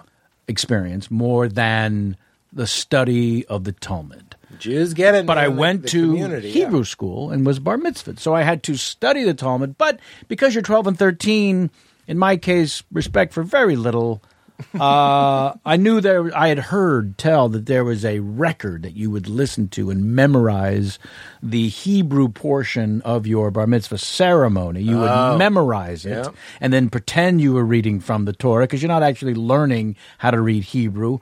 In my case, I hear ya. Seventeen percent learned the how to read the letters and forming them into words. 17. favorite number apparently. So you listen to the record. so, so like most of the other Reformed Jews who went to temple for social gathering and make new friends and hang out and have social groups. I Mm-hmm. wonder if Modest Yahoo had that record and dropped a beat to it. I'm going to say yes. yeah. Baruch. So I got seven applause breaks during my bar mitzvah speech. You did and not. that's yes, I did. And You that's- did? and that's the reference I have in my head. Even then, It's- because I'd been performing, I was lip syncing uh, uh, the wildly proficient serial rapist Bill Cosby's first album, "Knowing the Arc Routine." Yep. I was lip syncing that at ten. I did it all through middle school and high school. We called it junior high, hundred years ago. Um, so by the time I was 13, I was a seasoned professional in my mind on his way to show business. Yeah, yeah, yeah. So- So had a, a monocured robe. Yep. I built applause breaks into part of the bar mitzvah ceremony is what they call the speech. You will then give your speech about what you've learned Yeah. and your family and the thing. And to me, it was just a series. Then the envelopes. yeah. And then, And then the Michael envelopes. Clark Duncan goes, How do we know? How do we know that's his fountain pen? Mm-hmm. That's a two hour callback. or is it? Uh, so yeah, so so I remember praying at the bedside and having the thing, and then I remember smoking pot every day from thirteen to twenty, and thinking um, maybe there's more here.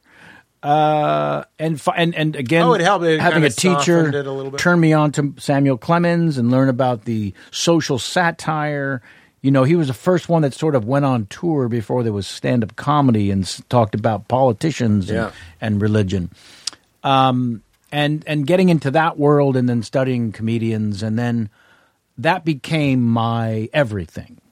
Uh, it became well, that's it, my everything. Yeah. and and I started to, I went through the spiritual phase um, of. Um, I remember uh, my mom bought "I'm Okay, You're Okay," hook, line, and sinker. It was a book and a movement, Yeah, I remember. right? And I don't remember. I've heard of it. Right. And she said before a big basketball game, she said, What you need to do as you're going to sleep tonight is picture uh, dribbling the ball down court, picture the, your teammates and the opposing team, picture passing the ball around, and then picturing when the ball comes to you, shooting it, and then picture watching it go through the hoop She was helping. you picture all of that. Visualize. Actually see the game, go through it slowly, don't be impatient, actually do this. And I did as, as much of that as I could at 17. Yeah.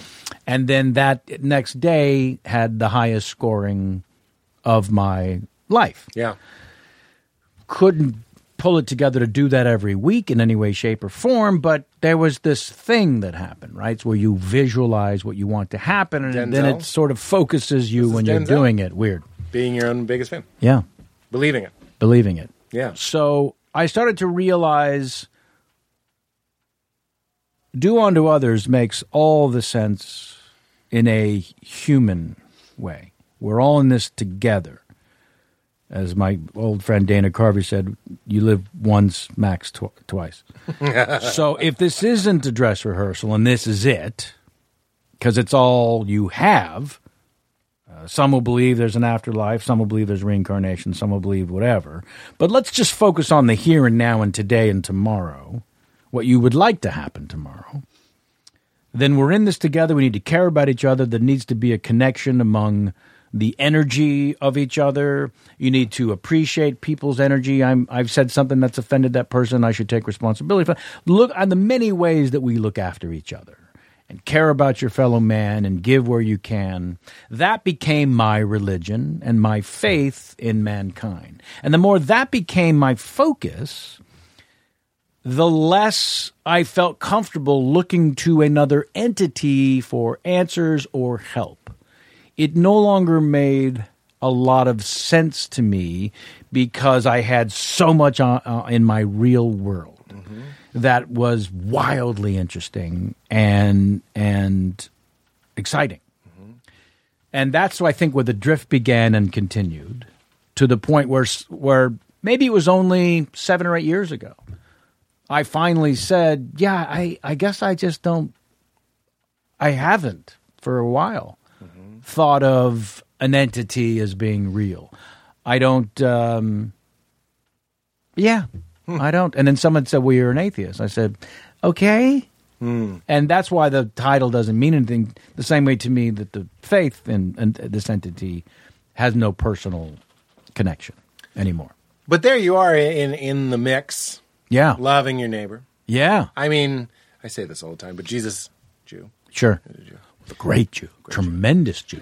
he actually did point a lot of Jews to be better Jews, uh, not be better Jews, but be more uh, observant and good Jews. The only reason the rabbis, who were the politician at the time, asked the uh, Romans, aka Italians, to take out the guy in the forest gathering people was because he was uh, starting too much with the conversation about uh, a better way, and that threatened the politicians, and they put out a hit. Interesting. That's my theory. you've just retold the gospel. I love it. That's my theory. But the guy he- knows too much. He's talking some kind of truth. The only way we can control the masses Hmm. is to toe the party line. Mm-hmm. And this guy's gathering too quickly, And he's and he's setting people and he's free. in their speaking mind, a yeah. truth Yeah. that we're aware of and must keep quiet. Right, right, right, right. For yeah, I- That's I- what makes sense to me about that historical story. That's interesting. I, I agree with you. That's very interesting. And but he Yes. in the story said the law boils down to love your neighbors yourself and love the Lord your God. Loving the Lord your God, even as you're saying you don't believe in a God, eh, which is wonderful. I think that's a great. pers- I love saying no God is a great God. Uh, You know, meaning I mean that not to sound uh, Sure. coy. I mean that's a gr- great choice, um, choice whatever interpretation. But uh, having some sort of reference, there you are smoking your weed and thinking there's more, and here you are clearly an engaged, vibrant, curious, alive person. Sure. To me, that is loving Yeah. your, your Lord God. That is loving this world, loving the divinity in me and you and the dog and Katie and the Yeah. and everything. Yeah. And having some sort of reverence, some sort of perspective of like, wow, this is exceptional and behaving as such, Mm-hmm. Right. behaving preciously. Yeah. And then don't, There was only a don't new- fuck anyone over. There, yeah, don't fuck anyone over. There was only a new perspective of a higher power when people close to me went through the program AA, where a lot of it, eh, has religious overtones, specifically about having a higher power that's more powerful than you to answer to, to feel responsible to, to base some of your decisions and paths on because you're too involved in your own um either lack of self-esteem, narcissism, whatever those things are that drove Your you malarkey. to yeah, your malarkey. It's interesting. It, it reminds me of a uh, child visualizing a basketball game the night before, Hmm. going, "Okay, there's something. There's a mindset. There's a perspective, a higher perspective that can help me win the game." Yeah. Yeah.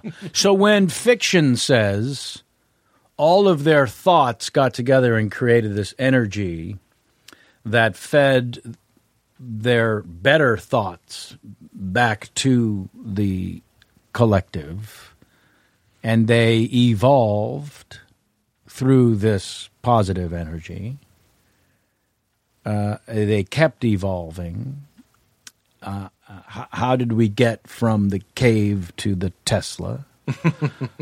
That's mind blowing. The, the the survival of the fittest and what have you, and the and the at some point there has to be a thread of think of your fellow man, lend him a helping hand.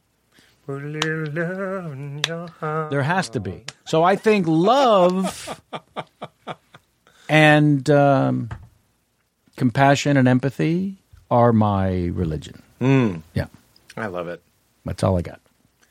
I'm never here to change anybody, but for I, for some reason I was compelled to be like, I just wouldn't change a thing. I think that's fantastic. I, I, I, I have reached beyond your judgmental thoughts I think that's just because lovely. it's similar, right? Of There's a course it's similar. connective tissue. It's all the same stuff. It's Yeah. all the same stuff. It's beautiful to see. It Yeah. really is. Yeah. Well, my butt's sore. yep. Oh, do your you want to do do Whatever do you want. your Pacino to get out of here? Do you do you do Pacino? Whatever you'd like. I, well, we have the guests say keep it crispy. Here's my question for you. what year did Al Pacino become an old black blues player?